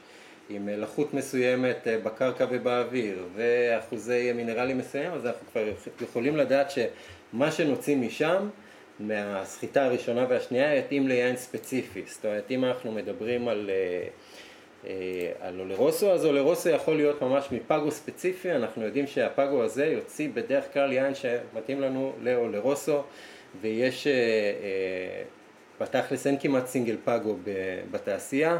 יש פינו אחד, פינו שנקרא אינסנטס של אה, אה, בודגה בשם ולדספינו, שהוא בעצם מגיע ממצ'רנודו, שזה פגו ספציפי, היין שלהם שהם מוציאים לא שהוא רק מתאים לשרי, הוא גם לפינו, הוא גם מתאים לפינו בגילאים ארוכים וגם לאמונטיאדו. זאת אומרת, אנחנו מגיעים לאט לאט להתמקצעות מאוד גבוהה ביכולת לנבא את היין הזה, זה לא שאני אסחט הכל ויום אחד אני אבדוק לאיפה הוא יכול להיכנס, אני כבר יודע שאת זה אה, אקח למקום ספציפי. משהו מאוד מעניין, אני כאילו, כל מה שאתה אומר עכשיו זה דברים שלצורך אה, העניין סינגל ויניארד וכן הלאה, הם דברים שבעולם היין הם מאוד מאוד, אה, אה, זה משהו שנפוץ בכל מיני מדינות, בכל מיני סוגים של יין, ובעולם הוויסקי זה כמעט לא קיים, ומי שכן עושה את הדבר הזה זה מרק רניאר שהוא עכשיו בווטרפורד, הוא התחיל לעשות את זה בברוכלדי. ההתעסקות בכל הנושא של חומר הגלם, כל הנושא החקלאי, עוד לפני ששמר אחד היה מעורב בתהליך, ומעניין יהיה לראות עד כמה הדבר הזה יגיע באמת לעולם הוויסקי, כי כמו שאנחנו שומעים עכשיו, בעולם היין זה מאוד מאוד מאוד משמעותי וסבוך. אה, אוקיי, אז אה, עכשיו אנחנו יכולים להתקדם ל... אני אזכר עוד מעט בעוד דברים שהסלקת לי. בסדר גמור. אז אה, הגענו לתסיסה בעצם. אז אה, תסיסה, יש לנו עכשיו את התירוש, אה, בעבר אה, נטו לסחוט אותו כמה שיותר מהר, היום כאילו יש תנאים יותר טובים לתובלה, אז אנחנו מגיעים איתו, כאילו אחרי שסחטנו אותו, אנחנו עכשיו יכולים להתחיל להתסיס אותו. התסיסה יכולה לקרות או בבודגות, זאת אומרת אני לוקח את המיכלים של התירוש האלה ושולח אותם לבודגות, ברוב המקרים הם יקרו בכל היקבים האלה שדיברנו עליהם מקודם. יש שני סוגים של תסיסה, יש את התסיסה המבוקרת טמפרטורה, אה, מכלי נירוסטה עצומים אה, עם צינורות מים שרצים בפנים, יש לנו אה, שליטה על הטמפרטורה של התסיסה שהיא סביב ה-26 או 8 אם אני זוכר נכון, ואנחנו מכניסים את הדברים לשם, זה 50 אלף ליטר, מה שאומר שזה סביבות אלף חביות, משהו כזה. כן, כן. סבבה. אז 40-50 אלף ליטר זה מכלים וברוב התעשייה זה מה שאנחנו uh, משתמשים. יש עדיין בודגות שמתעקשות על uh, התקופה הרומנטית, ולדספינו אחת מהן, uh, שהם פשוט מכניסים את זה עם שמרי פרא, לא מכניסים שמרי פרא, פשוט נותנים לתסיסה להתחיל ספונטנית, והם גם עושים את זה בחלק מהסולרות שלהם בחביות עץ, לא בטמפרטורה מבוקרת, משהו תהליך הרבה יותר מורכב, כי יש אנשים שמתעקשים לא להתקדם. יש, אה, אה, אה, זאת, מבחינת החוק מותר להם. מותר. זאת, אין, אין בעיה. כן. יה- אוקיי, על הכיפאק.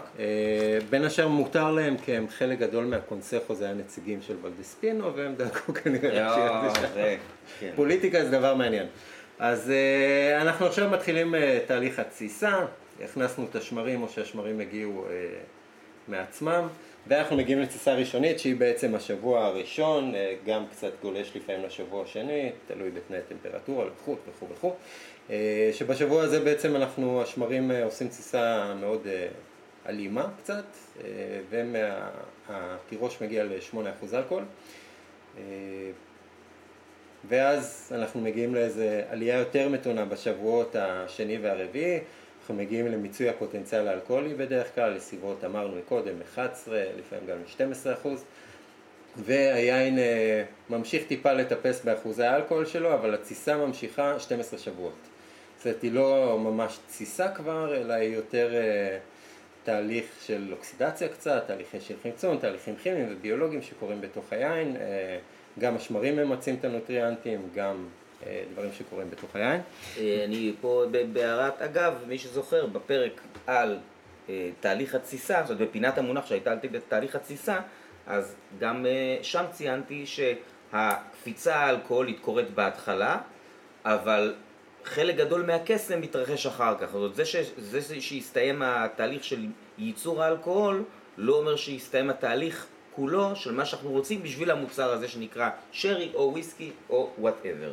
ואם אנחנו מדברים, אמרת וויסקי, אז אמרנו תסיסה הכי ארוכה כמה היא? 100 ו...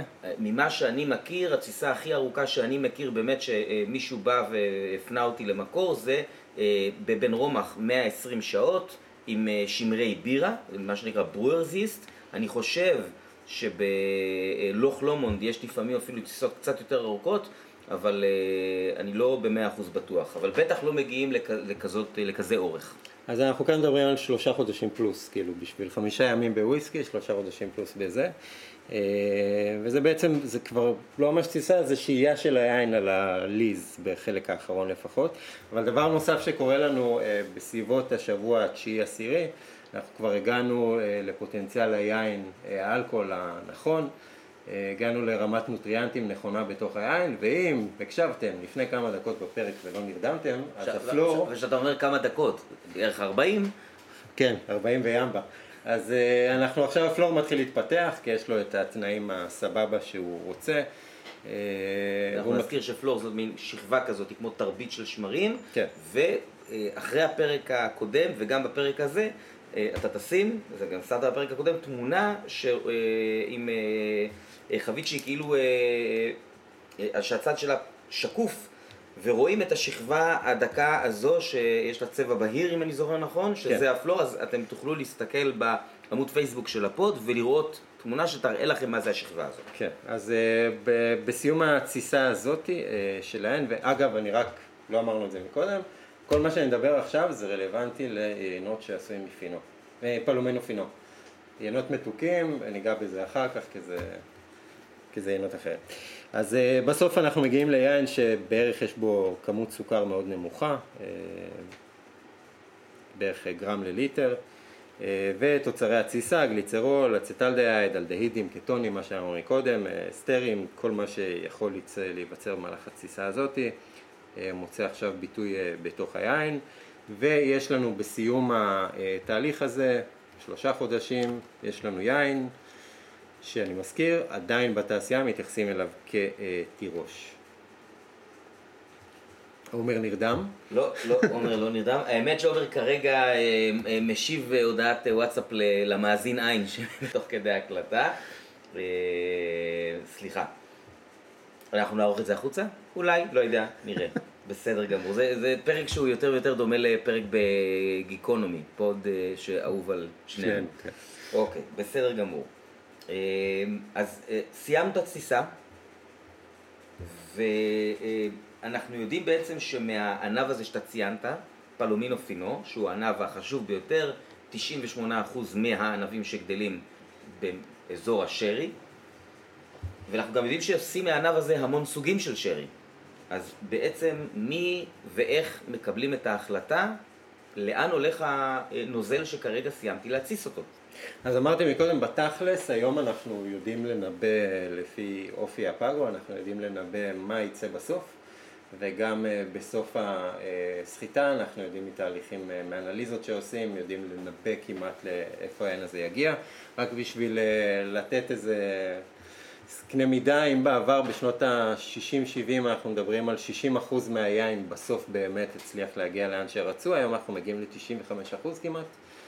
כי אנליזה באמת מצליחה לנבא, המדע עובד, מסתבר. מסתבר. כן, יש, יש שמועות כאלה. אז... למרות שקורונה אין, אבל המדע אין עובד. קורונה. אוקיי. מה זה? אוקיי, בסדר. אז uh, בסיום התסיסה אז יש לנו את היין, אנחנו מעבירים אותו re-racking קודם, כל, אנחנו לוקחים את היין, מוציאים את כל משקעי השמרים שנשארו מאחורה, שולחים אותם לתעשיות אחרות, תעשיות נלוות של השרי, נותנים לו...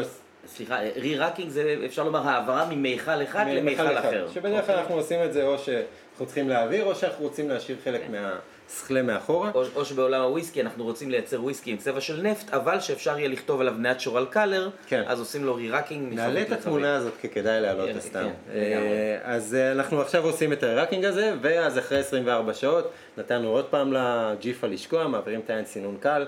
אה, ומעבירים אותו אה, להערכה. אה, יש מונח מעולם היין, שאני לא בטוח שעושים את זה פה, זה נשמע לי הגיוני, מונח שאם אני זוכר נכון נקרא שפייה, שזה בעצם שאיבה של יין שבאמת יש בו, זאת אומרת מיכל עם יין שיש בו כל מיני ג'יפה כזאת, כל מיני משקעים, שבעצם שואבים מלמעלה ולא מלמטה, וכך בעצם בשאיבה כזו שנקראת שפייה אפשר להשאיר את המשקעים במכל הישן ולהעביר למכל החדש. למדתי.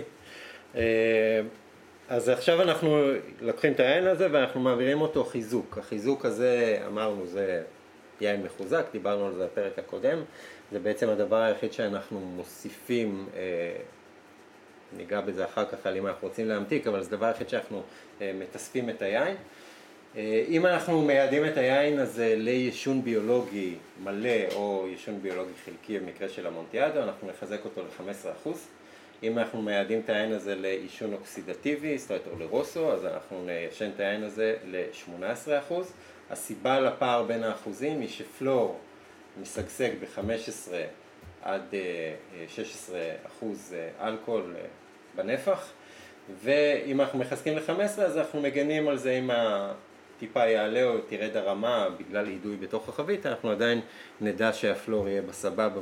אה, זאת נקודה שאני חושב שהיא מהותית בתהליך הייצור. עד עכשיו יש לנו ייצור של יין, אוקיי? זאת אומרת, מ, עד הרגע הזה אין הרבה הבדל, לדעתי, בין, כמובן חוץ מהטרואר, אבל אין הרבה הבדל בין שרי... ואולי עישון ארוך. אה, כאילו. כן, התסיסה ארוכה. אין הרבה הבדל בין שרי לבין יין אחר. פה יש איזשהו שלב שהוא מהותי, שלוקחים נוזל ואומרים זה הולך להיות א', ב', ג', ד', ה', ו', או, ובהתאם לזה יש מישהו, אתה, אם תרצה להסביר לנו מי זה האדם הזה, אני, אני תמיד מוקסם מבעלי המקצוע האלה, כמו master distiller בטח בעבר, אה, לפני עידן הטכנולוגיה, או master blender, שיש בן אדם שבא וטועם את היין, או גם אם הוא לצורך העניין למד כימיה והנדסת מזון, והוא אומר, את זה תחזק ל-15%, כי זה הולך לעבור יישון ביולוגי ופה יהיה flor נהדר, ואת זה תחזק ל-18% כי הוא יותר מתאים לו אה, יישון אוקסידטיבי והוא יהיה אולורוסו נהדר. זה מאוד מאוד מרשים. אז מי הבן אדם הזה בעצם שעושה את התהליך הזה? אז מנהל אה, ה blend, אה, ה master blender, זה capataz במקרה שלנו. אוקיי, capataz זה השם של המקצוע. זה ה foreman של, ה... של היקב, אוקיי. לצורך העניין. Mm-hmm. והוא, יש... הסולרות הגדולות, אה, Tío Pepe, אה, קוראים לו אנטוניו פלורס, שכנראה על שם הפלור, 아, אה, אני מניח. מעולה. אז הוא בעצם ה master של כל González Byass, הוא בן אדם ש... אחד מעמודי הקהילה, אנשים כמוהו אבל מגיעים, מחליטים אם זה העניין שהם רוצים לקחת לכיוונים כאלה ואחרים. אנחנו עכשיו בעצם נכנסים לשלב הסוברטבלה, רק בשביל שנבין. אז הרבה פעמים את, ה, את היין הזה אנחנו נחזק רק ל-15 וניתן לו גם לרוץ קצת עם פלור אה, לכמה שנים, mm-hmm. אפילו אם הוא יהיה בסוף באולורוסו. Okay. יש אוקיי. בודגות שמאמינות שזה לא נורא אם יהיה קצת שאריות של אה, טעמי פלור בתוך האולורוסו שלהם, כי זה רק תואם להם, אפילו טעמנו אחת מהם של הידלגו באחת הסדנאות, mm-hmm. שהוא זכה, אני חושב שהוא האולורוסו שיצא הכי אהוב אי פעם בסדנאות. אז הוא כאילו לצורך העניין מתחיל את חייו אה, תחת פלור לאיזה שנה, שנתיים, אבל בכל מקרה אנחנו לוקחים את היין הזה ונותנים לו את, ה, את החיזוקים האלה. ואז מתחיל מה שקודם דיברנו על סוברטבלה, שהסברת שזה איזשהו מין יישון ראשוני, שבו היין, אנחנו עדיין לא קוראים לו שרי. אז עד שנתיים האלה, היום כבר יש בודגות שיש להם אישורים להוריד את הזמן הזה.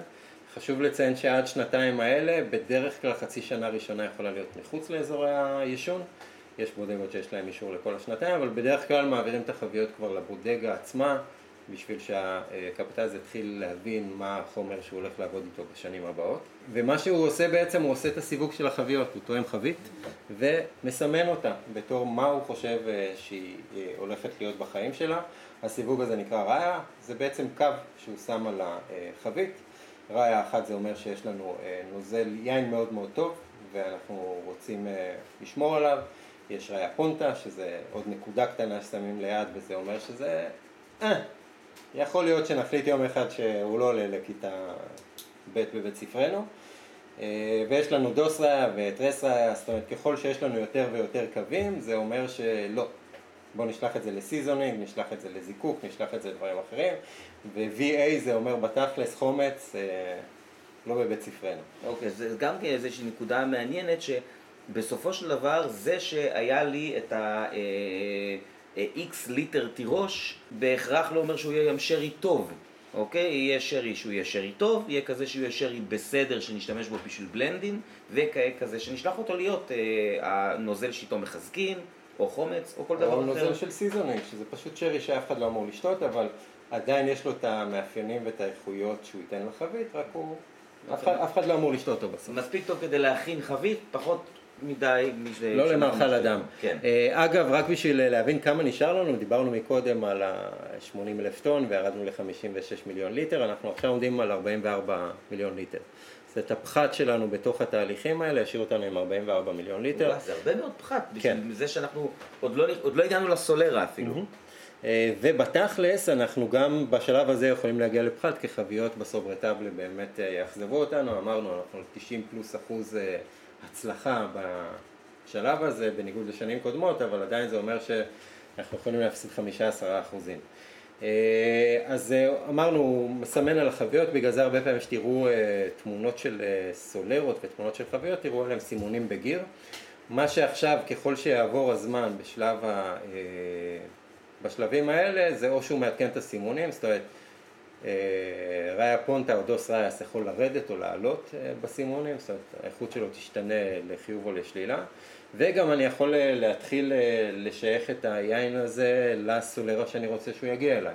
זאת אומרת אם היה לי ראיה שזה בעצם קו אז אני יכול לעשות פלמה שזה עוד קו קטן למעלה וזה אומר שהיין הזה יגיע לפינו אה, ואני יכול אה, לעשות על זה עיגול וזה אומר שזה אולורוסו ואני יכול להפוך את זה ל-A וזה המונטיאדו ואני יכול לשבור את הראיה עם קו באמצע ואז אני מגיע לפלו קורטדו שזה מקל שבור וזה בעצם, זה השם של היין.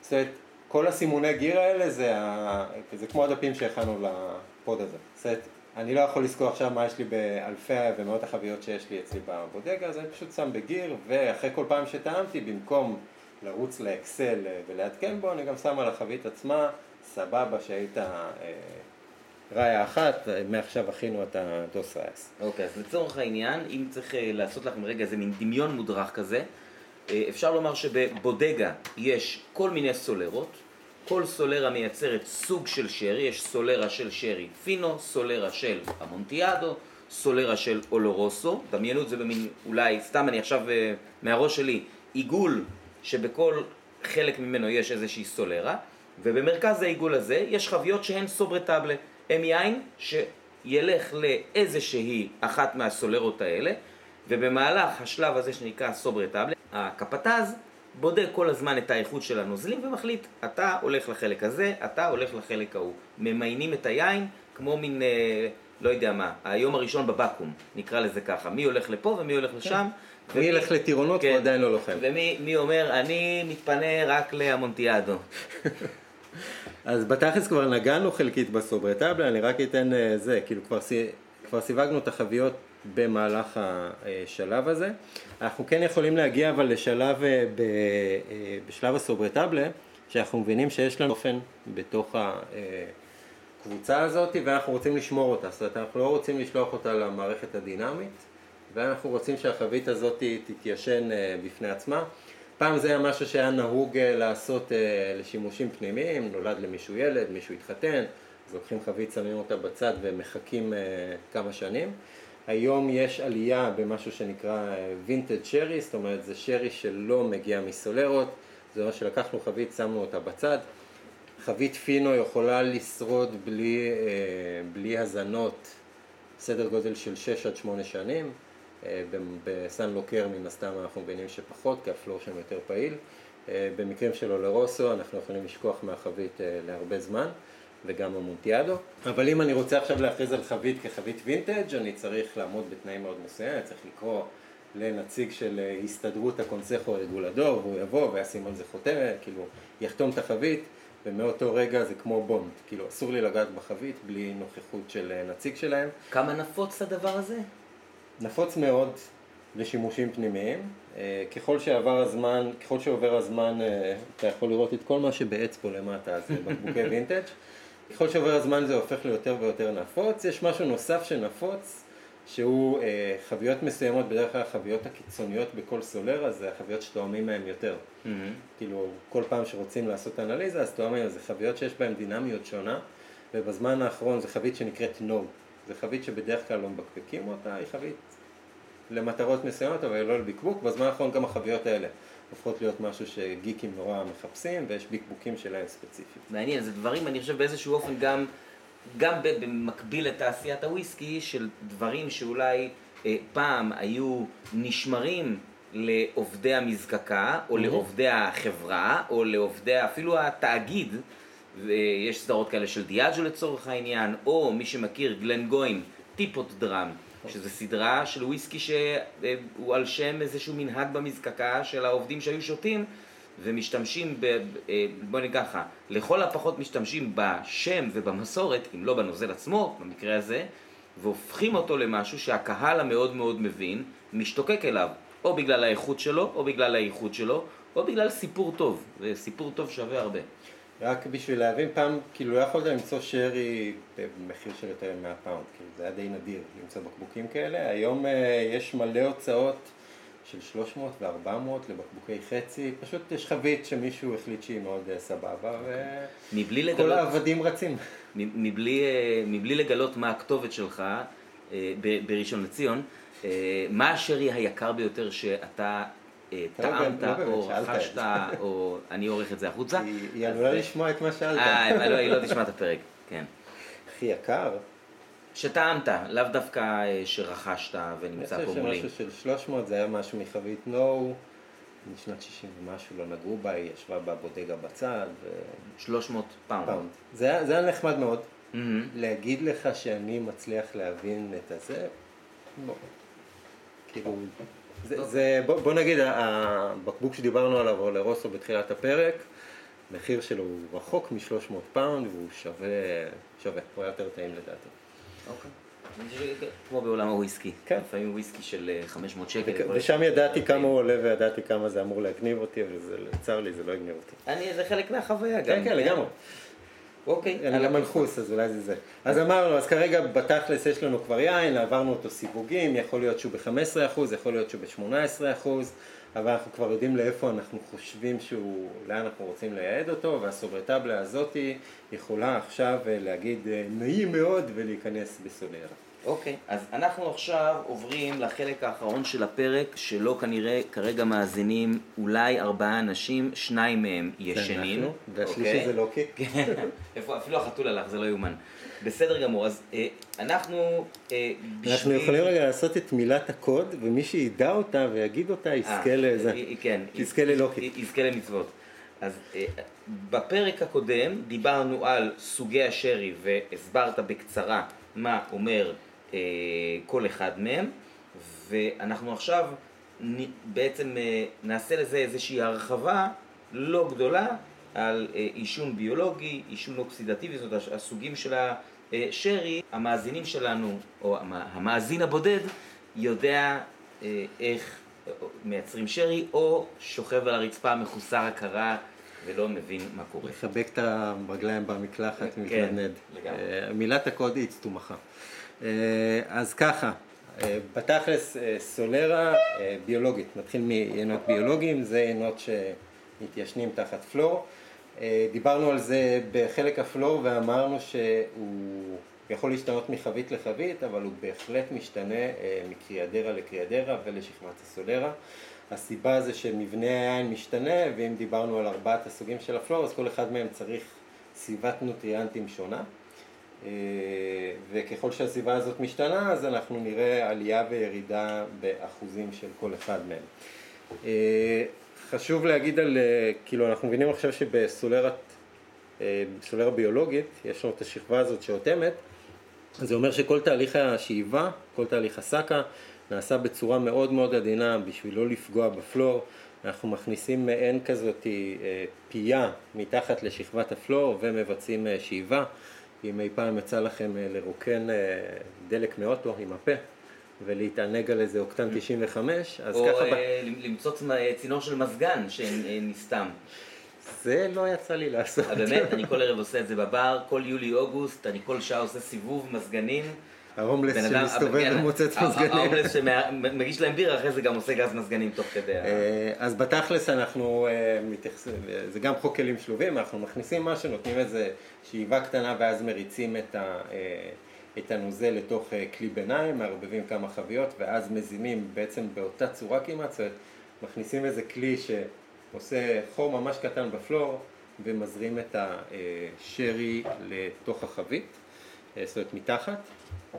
אה, חשוב להגיד שככל שהסולרה יותר ויותר גדולה, אז בעצם יש לנו מספר סולרות. כאילו אם אנחנו דיברנו על טיו פפה בתחילת הפרק, אה, זה סולרה של אלפי אלפי אלפי חביות, אז זה אומר שאם אנחנו רוצים שבסוף יצא לנו איזשהו טעם אחיד אה, לכל היינות שיש שם, אז אנחנו מבינים שזה מלא מלא סולרות ואנחנו עכשיו צריכים להתחיל לערבב כי אי אפשר לנהל את כל הכמות הזאת ורק שתבינו, זה שיש טיו פפה כשר זה לא אומר שכל הסולרה הזאת כשרה, זאת אומרת יש תת סולרה לטיו פפה והיא הסולרה היחידה שהיא כשרה. זאת אומרת אם אתם בחו"ל ואתם רוצים לשתות אה, טיו פפה ואתם חושבים שהוא כשר זה ממש לא המקרה. אז uh, בסולרה הזאת אמרנו השאיבה היא מאוד מאוד uh, עדינה, גם חייבים לנהל אותה בצורה מאוד מאוד מושכלת, כי במידה ואנחנו עכשיו לא מזינים חבית לתקופה מסוימת, או בצורה כזאת או אחרת גורמים לאטימה של החבית ולא נכנס חמצן, אנחנו יכולים להרוס את היין שיש בפנים ולהרוס כתוצאה מזה גם את החבית עצמה. ודבר נוסף, למה דבר נוסף? אני לא מתחייב. כמה דברים נוספים לגבי אה, סולרות כאלה. פינו בדרך כלל היה יין שפחות נמכר לחו"ל, לפני שהתחילו אה, להבין איך לשלוח אותו, בגלל שזה יין שרוב תהליך העישון שלו הוא עם מניעה מוחלטת של חמצן, אז אתם יכולים לנחש מה קורה שאני עכשיו לוקח חבית ומתחיל לגלגל אותה, אני בעצם הרסתי את כל מה שיש בפנים. אז זה יין ששווק בעיקר בבקבוקים, אה, או שנועד לצריכה מקומית אה, כלומר, באזור. לפני עידן הבקבוקים, בעידן המשלוח של חביות, לא היו שולחים. לא, זה או שמצאו דרכים יצירתיות אחרות, אני מניח, אפשר אה, להכניס אותו, לסנן אותו ולהכניס לאמפורה. זאת אומרת, זה עדיין מה שאני יכול לעשות, אבל הוא עלול להתחמצן בדרך, וגם אז לא היו גזים אינרטיים אה, בשביל אה, לאטום את הבקבוק ולמנוע התחמצנות. וגם אתם מן הסתם מבינים איך נראית החבית אחר כך עם כל הג'יפה שיש בפנים, בגלל זה חביות פינו בוויסקי זה סיפור בפני עצמו. אה, בבקבוק של עינות כאלה אמרתם מקודם גזים אינרטיים, אז אין תקן לגז, גז אינרטי זה אומר שאני רוצה למנוע מהבקבוק להתחמצן, או להמשיך להתפתח עם חמצן בדרך או באחסנה, אז אני פשוט מזריק מלמעלה גז אינרטי שלא אמור אה, להשפיע על טעם ואופי היין. יש הרבה בודגות שאימצו את זה והן היום מזריקות את הגז הזה, וככה באמת הפינו שאתם, או המנזניה שאתם מקבלים היא מאוד אה, שומרת על אופייה, יש כאלה שלא. אה, בכל מקרה זה לא תקן, וזה, היה על זה איזשהו דיון אה, בקבוצת פייסבוק, זה ממש לא תקן, לא בתעשיית השרי, וזה ממש לא תקן בתעשיית הספיריטס. זאת אומרת, אף אחד לא, אוקיי, סבבה, זה תהליך נורא יקר.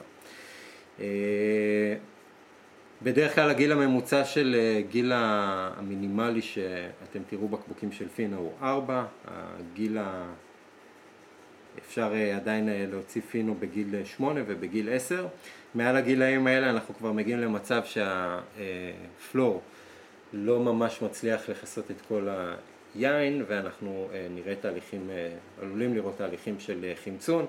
יש פינו מסוים של הידלגו אני חושב שהוא בין גיל ממוצע של 12 או של 13 ובאמת הצבע שלו הוא מאוד שונה משל פינו רגיל שהוא צבע מאוד בהיר. בעבר קראו לפינו כזה פינו המונטיאדו, זאת אומרת הוא היה באמצע הדרך להפוך לסוג יין אחר.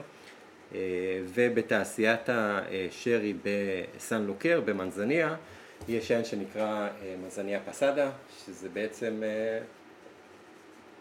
מנזניה יותר זקנה.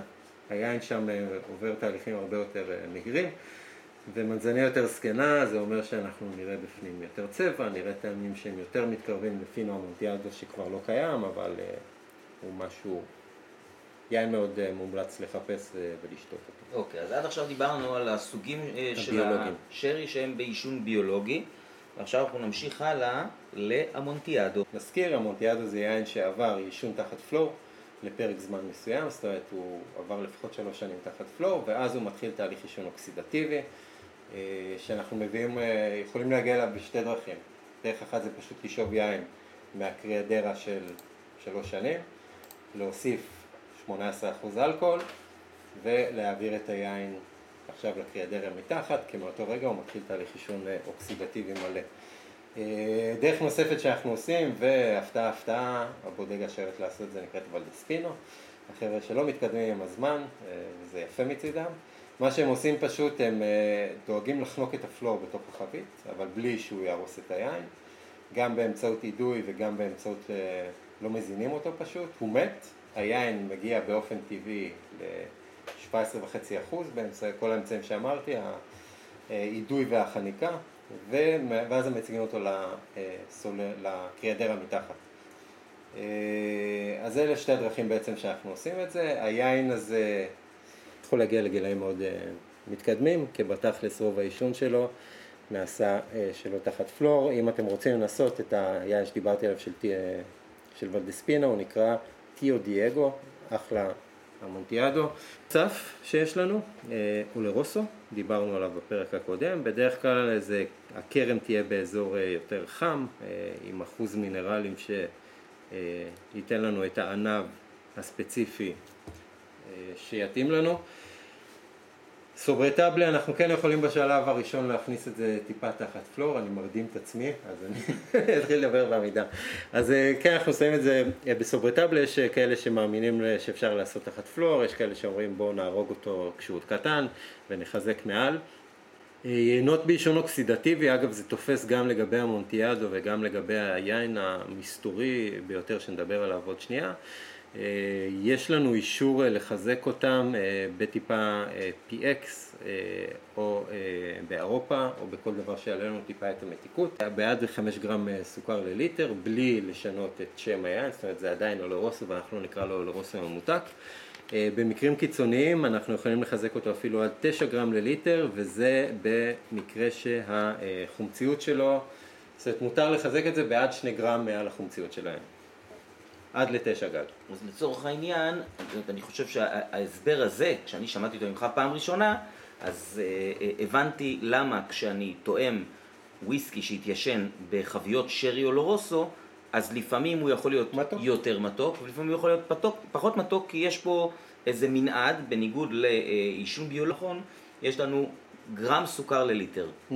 ואפילו פחות, אבל פה זה כבר טווח שאולי הלשון יהיה לה פחות קל להבחין. וכאן יש באמת איזשהו מנעד, יש שרי או לא יותר מתוק ופחות מתוק. נכון. תיאורטית הם לא היו אמורים לעשות את זה כי את זה עושים בסוף. כאילו אני אעשה אנליזה לפני הבקבוק, לא בשלב החבית, אבל ב seasoning כאילו החוקים טיפה יותר גמישים ומותר לי לשים יין אה, עם אה, מתיקות בתוכו ואתם יכולים רק לשער אה, כאילו נספג בחבית משהו 20 ליטר, בסדר גודל נראה לי? מרגע שלקחתי חבית והכנסתי לתוכה שרי, אז אה, ייכנסו לתוכה 20 ליטר של הנוזל, ואם בפנים יש לי 9 אה, גרם אה, סוכר לליטר, בוא נגיד על 5, לא נלך לקיצון, אז אתם, מתוך ה-20 האלה יש לנו 50-100 גרם סוכר שנמצאים עכשיו בתוך החבית ומסתובבים. ונספגו על דופן העץ, ו... ויחזרו לוויסקי. ואתה, ו... וזה במקרה שבאמת רוקנו את החבית לפני המילוי. הבנתי אותך, אני לא יודע על מן הסתם נדבר. על זה בפרק הזה. אוקיי, אז אה, אה, אנחנו נעבור עכשיו ליין הקסם? כן, אוקיי, הקסם, אז שאנחנו, אמרנו, יש לנו... אה, קיבלנו הערות שהזנחנו אותו מעט כן. בפרק קודם, יותר מדי. ואנחנו, אה, כן, אנחנו מק- מקבלים את ההערה והנה אנחנו כן, מתקנים. הבעיה שלי, קיבלנו את ההערה שאף אחד כבר לא מקשיב. זה גם נכון, אז המאזין. היחיד שנמצא מאולף על... אה, הצטומחה. כן. אה, אז אה, יש, היין נוסף, יש לנו, אמרנו, פאלו קורטדו זה השם שלו, ויש לנו פדרו חימנז החלוץ, אז כן. פאלו קורטדו זה השוער. אה, פאלו קורטדו זה סגנון שההגדרה מבחינת הקונסכו זה יין עם גוף שלו לרוסו והמאפיינים שלו מונטיאדו. התהליך האוקסידטיבי נותן לו אה, טעמים שונים מיינות שהם מיושנים אה, ב... בעישון ביולוגי, והמונטיאדו זה עדיין יין שנהנה מהתקופה שלו תחת פלור, ויש לו עדיין את הזיכרון של טעמים ציטריים וטעמים של שקדים, ואת הטעם עצמו של הפלור, שהוא טעם מאוד מאוד ייחודי ומגניב. אז פאלו קורטדו זה יין שהתחיל את דרכו כפינו, פעם, ומשהו קרה איכשהו לחבית בסולרה, ויום אחד בא הקפטז, טעם, ואמר וואלה, או לא. לא, משהו כאן לא עובד לי טוב. אז יש לנו שתי אופציות, או לשפוך את היין, או לפזר אותו בסולרה ולהרוס את כולה, או פשוט לקחת את החבית הזאת, לשים אותה בחוץ ולהגיד, טוב, מה אני עושה איתה? אז ככה התפתח פאלו קורטדו, זאת אומרת, אם אמרנו שיש לנו את הראיה, שזה הסימון הזה של, אה, של אה, fino, סליחה, palma, זאת אומרת, raya זה הסימון של היין, ואז יש לנו palma שזה הזה, אז יש לנו palo cortado, זה בעצם הוא בא ועושה איקס על הקו הזה, ואומר, לא טוב לי. אז היין הזה הפך להיות ליין נורא מסתורי, כי אף אחד לא הבין למה ה flor מת, ומה גרם אה, ליין להתפתח אחרת ממה שציפו, ויש, אה, זה ישר יורד עם אה, היטי וה Sasquatch, והם כולם ביחד אה, עושים איקס על החבית. עושים זה, אוכלים את כל הפלור, זאת לפחות האמונה, ואנשים עדיין אה, הולכים תחת הרושם הזה שפאלו קורטז זה דבר מאוד מאוד מיוחד ומדהים. אה, בתכלס, אם תחשבו רגע אה, מוצרית, קשה אה, אספקה של מוצר על... וזה שאתם רואים פאלו קורטדו אה, איכשהו כן. תמיד קורה המקרה ותמיד יש פאלו זה קורטדו. שיש את ההום ברדוס קורטדוס שמייצרים, אה, אני חושב, עשרת אלפים, עשרים אלף בקבוקים בשנה, זה אה, משהו פה מוזר לי. ואז זה אומר שאפשר לעשות פאלו קורטדו, פשוט לוקחים יין, הוא מתחיל את חייו כפינו, מראש לוקחים יין שאנחנו יודעים שהוא מתאים לו לרוסו, אבל בואו ניתן לו אה, ישון קל אה, תחת אה, פלור. ואז נהרוג את הפלור, ואז נעביר אותו הלאה. יש בודגות, דיברנו על פרננדו קסטיה, הפאלו קורטדו שלו הוא, של האנטיק לפחות, הוא אמיתי, כמעט. זאת אומרת, הוא, הוא נעשה לפי תהליכים של ייצור של פאלו קורטדו, רק בלי הקסם שהפלור נעלם. ויש יש בודגות שפשוט מוציאות אה, 100 ופחות בקבוקים בשנה.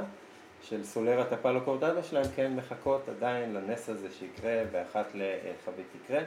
אם יוצא לכם אה, להיתקל בבקבוקים של, שכחתי איך קוראים הסולרה של ולדספינו, זה בקבוקים של אה, 375 מיליליטר שעולים מעל אה, 100 יורו, אה, והם מוזנים בעצם סולרת ה-CP שלהם, זה בקבוקים של 60 אה, שנים גיל ממוצע, משהו מאוד נדיר, וזה הכי קרוב כמעט לפאלו קורטדו אמיתי שיצא לכם לשתות במחיר שפוי, ואפשר להשיג אותם באירופה. אני אכניס קישור לאף אחד שיקנה אותו. אז, אה, וגם את העין הזה, כמו שאמרנו מקודם, ניתן לעגל אה, ב-PX ל-5-9 אחוז. ואנחנו עוברים לעיינות, לשני העיינות שלא דיברתי עליהם. נתחיל מווינו דולסה נטורל, שזה העיינות אה, הממותקים הטבעית, שזה פדרו חימנס, אה, דולסה שעשוי מפלומינו פינו, ומוסקטל. העיינות האלה פשוט אנחנו בשלב התסיסה מתישהו מחליטים שכמות הסוכר השיעורי היא מה שרצינו, מכניסים פנימה את האלכוהול, הורגים בעצם את התסיסה, שזה קצת דומה לפורט. 18 אחוז, כאילו אלכוהול, כן, דומה לפורט לחלוטין. אה, בהחלט כן, לחלוטין כן, מה עוד אני לא אמור להגיד? והצטומחה. אז אנחנו מכניסים את, אה, את העין הזה עכשיו אה, לשלב הסלרה, אין צורך בסוברטבלה, כי העין הזה, שום דבר לא יכול להרוס אותו. אגב, קיבלתי שתי תלונות על זה שאמרתי שעינות מתוקים זה שיקוץ. אז אה, אני שותה קפה שחור עם מלח, רק שתדעו, כאילו, אני לא אוהב מתוק בעליל, אז כן. אז אם אתם אוהבים מתוק, בהחלט מומלץ לנסות אותם. אין לי, אין לי יותר מדי מה להגיד על העיינות האלה. אוקיי. יש לי מה להגיד על בלנדים. אוקיי. שדיברת בפרק הקודם, התחלת את הפרק הקודם בזקנות אנגליות ששותות אה, שרי, ועדיין אה, אנחנו במצב שרוב השרי במספרית, בכמות שמיוצר, אה, הם בלנדים ברמה כזאת או אחרת. גם היום. גם היום. זה הולך ויורד כי הקהל מת, כמו שאמרנו, והקהל היום כן מחפש חוויה, המילניאנס מחפשים חוויות יותר אותנטיות, שזה יתרון מאוד הדור, גדול. הדור האהוב על שנינו. כן, הדוד, הדוד של הדור ההוא. כן. אז אה, לא, זה לגיטימי לחלוטין, כי זה בסוף מביא לי שרי פצצה ולך מביא שרי בוויסקי בשיטות ייצור ישנות. עם הסיפור מעבר לטעם, ואני כן מתחבר לזה, אז זה, אנחנו עדיין נראה את השרי הזה הרבה בחנויות. אה, כדאי לנסות אותו, זה שאני לא מתחבר אליו באופן אישי לא אומר שום דבר. איך אנחנו עושים אותו? מראש אמרנו, כבר אנחנו יכולים לנבא מהפאגו ומהתירוש, היין הזה יהיה סבבה לבלנד. כאילו הוא לא חייב להיות פינו סוף הדרך או לרוסו סוף הדרך, יכול להיות סבבה, כי מתישהו אנחנו נערבב לתוכו דברים. אה, ואנחנו או מעבירים אותו לסולרה יהודית, שזה תפקידה עליי, להוציא בסוף בלנד, או שזה לפעמים בסולרות של פינו, נפריש כל פעם אה, פינו או יין אוקסידטיבי, אנחנו נפריש כל פעם חלקים החוצה. שעה 34, כן. אני רק אומר. אז אנחנו אה, את החלק הזה נעשה אה, ממש קצר, אז- בגלל שהחלק האחרון בעיניי הוא אה, קצת יותר חשוב ומעניין. אז מה שבתכלס אנחנו עושים, אנחנו לוקחים את היין הזה ואנחנו יכולים להתחיל את ה blend כבר בשלב ה solera. זאת אומרת, משלב מסוים ב solera אנחנו לוקחים ומתחילים להוסיף פנימה PX או Moscatel. דיברנו על Matusalem ודיברנו על, על Apóstoles של אה, González Byass. בשתי הסולרות האלה זה בעצם יין שהוא מידיום. אלה אה, שמות שאתם תוכלו לראות בעיקר על בקבוקים של אה, Dalmore, כן. או בהתייחסות לבקבוקים של Dalmore שמשתמשים בחביות של אה, שרי שכאלה. זה שתיהם אה, סולרות super ultra premium של González Byass, ואחד הדברים שמיוחדים בהם זה שמכניסים את המתיקות כבר בשלב ה solera, זאת אומרת, זה לא שאני בסוף שואב מכאן ושואב מכאן ומערבב, שזאת הדרך היותר מקובלת היום בתעשייה, אני בסוף שואב X מסולרת ה oloroso שמיועדת ל blend, ושואב אה, חצי X מ... אה, או שלישי X או מה שיהיה מסולרת היין הווינו דולסה נטורל ומערבב את שתיהם, נותן להם איזושהי אה, תקופה של אה, חיתון ומבקבק אותם. בעצם הדברים שיש לנו שם הם אה, שלושה סוגים עיקריים, יש לנו פייל קרים, שפייל זה אומר שזה עינות המנזניה או פינו, אנחנו מכניסים אליהם, אה, דיברנו על העינות, אה, על האירופה, זה, יש גם אה, דברים כאלה שקופים. דריי זה יהיה עד 45, אה, זאת אומרת פייל דריי יהיה עד 45 גרם סוכר שיעורי לליטר, פייל קרים רגיל יהיה עד 115, מידיום זה אותו דבר רק עם עינות שעברו אה, אוקסידציה, אה, המונטיאדו או לרוסו פלו קורטדו, דריי זה יהיה עד 45, מידיום עד 115 ושרי קרים זה שרי קרים, זה 115 עד 145 גרם סוכר שיעורי לליטר. אה, לצורך השוואה, כמה אמרנו שיש בקוקה קולה? אה, בקוקה קולה יש... דיברנו על זה בפרק זה הקודם. 400 גרם, זה 100 גרם סוכר לליטר. הבנתי, זאת אומרת יש פה משהו שהוא אה, ב-50% כמעט יותר. כן, הקרים. כן. הקרים. ואני רק מזכיר שמותר לקרוא לזה שרי. זאת אומרת, אם לא כתוב על החבית באיזה שרי היה בפנים, של הוויסקי, מי, מי יגיד לכם שלא היה קרים בפנים? זאת אומרת, מו- מותר לי לקחת שרי, אני לא אדבר, אני כן אגיד את זה שנייה, מותר לי לקחת שרי ממותק ולהכניס אותו לחבית ולהגיד שהיה בפנים שרי. לא אמרתי איזה סוג. וכמו שאתם רואים מדלמור, בסוף זה נותן לכם אה, וויסקי מתקתק. זה בסדר גמור אה, להגיד את זה, וויסקי מתחנף, ושקל יותר לאהוב אותו. אין, אנשים שמתחנפים זה האנשים הכי טובים בעולם. אוקיי. אה, אז בעצם יש לנו שני נושאים אחרונים שאנחנו רוצים לספר לך, המאזין האחרון. אני אספר לך, כי אתה אז מאזין תספר לי, אני המאזין האחרון. אז אני אדבר כן על דרגות איכות. אלוהים אדירים. הולך להיות ארוך. דרגות איכות, אה, דיברנו על זה גם בפרננדו קסטיה, שהוא ויתר על זה. יש בשרי מספר דרגות איכות שאתם צריכים אישור שנתי אה, בשביל להמשיך ולהחזיק בהם. שרי שהוא מגיל, אמרנו, הגיל הממוצע בתעשייה הוא 4, אז מ-4 עד אה, 12 בעצם אתם יכולים למכור את השרי ואתם לא צריכים לציין שום דבר. דרגת האיכות הראשונה היא 12 שנים. אתם צריכים לעמוד בקריטריונים מסוימים ואז אתם יכולים לציין על הסולרה שלכם שהגיל הממוצע הוא 12, אני מזכיר גיל ממוצע ולא גיל מוחלט. השלב הבא הוא 15 שנים, שזה אה, אומר שזה 15 שנים, ואז יש את שתי דרגות הפרימיום העליונות, שהראשונה היא VOS, שזה וינום אופטימום סיגניטום, אם אני זוכר נכון, או Very Old Cherry, אם אנחנו רוצים להיות uh, בעברית של פתח תקווה. Uh, זה אומר שהוא בגיל ממוצע של 20 ומעלה, עד 30. זה אומר uh, שצריך לשאוב ממנו כמות מאוד מדודה והכל צריך להיות מבוקר, והשלב שמעליו זה VORS, זה וינום אופטי סיגניטום, או Very Old Rare Sherry. אם אנחנו שוב פתח תקווה, וזה 30 ומעלה. אין מעל 30 דברים. אם כי אה, יש בהחלט אה, בקבוקים של דברים שהם בגילאי 80 אה, ומעלה. אוקיי. אז אלה דרגות האיכות. עד, עד כאן בעצם כיסינו את תהליך הייצור לקח לי שתי של, דקות. לא, זה היה מעורר השתאות. כן. איך כבשת את היצר. מעורר הירדמות. אז בעצם השאלה האחרונה שאני רוצה לשאול אותך, עמיתי, לפני שאנחנו מסיימים את הפרק הקצר בתולדות הפוד, מה, מה הלאה? אנחנו יודעים שיש התעוררות בעולם השרי.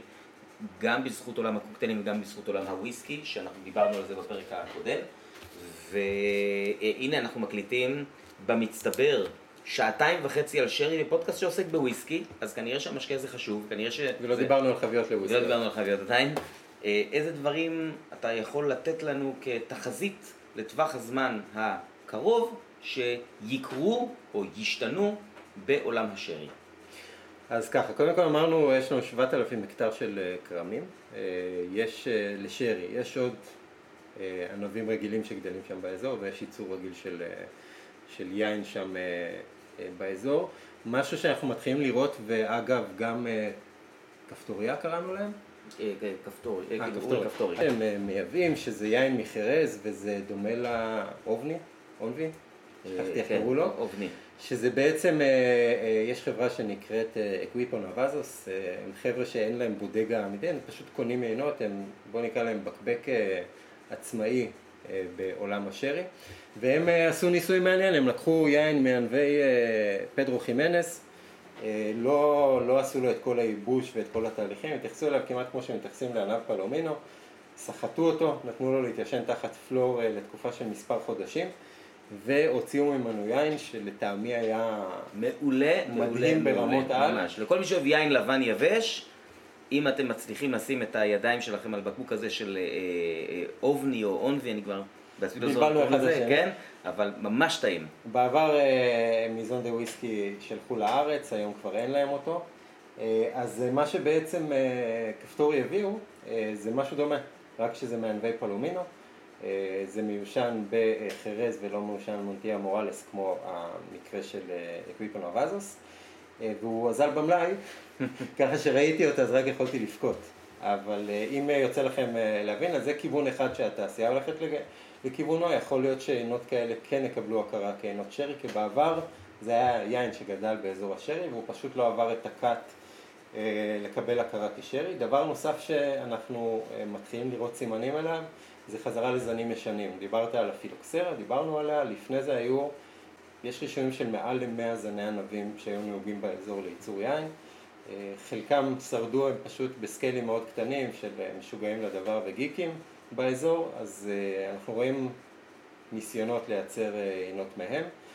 ועינות יכולים להיות אגב באותם סגנונות, זאת אומרת אנחנו יכולים להכין מהם, לייבש אותם ולעשות מהם עינות וינות דוצה נטורל, אנחנו יכולים לעשן אותם אוקסידטיבי, ביולוגי, כל הדברים האלה כשרים, יש גם ענבים אדומים באזור שמנסים אה, טיפה לראות אה, מה לעשות, אבל שוב, זה לא שרי, זה עדיין אה, לא עבר את הקאט, אבל יש התעוררות מאוד מעניינת לכיוונים האלה. לגבי הקונסכו עצמו, אחרי תקופה ארוכה של קיפאון, אני מזכיר, הם מ-35 הם עשו פעם אחרונה מיתוג, אז הם חבר'ה מאוד מאוד מיושנים.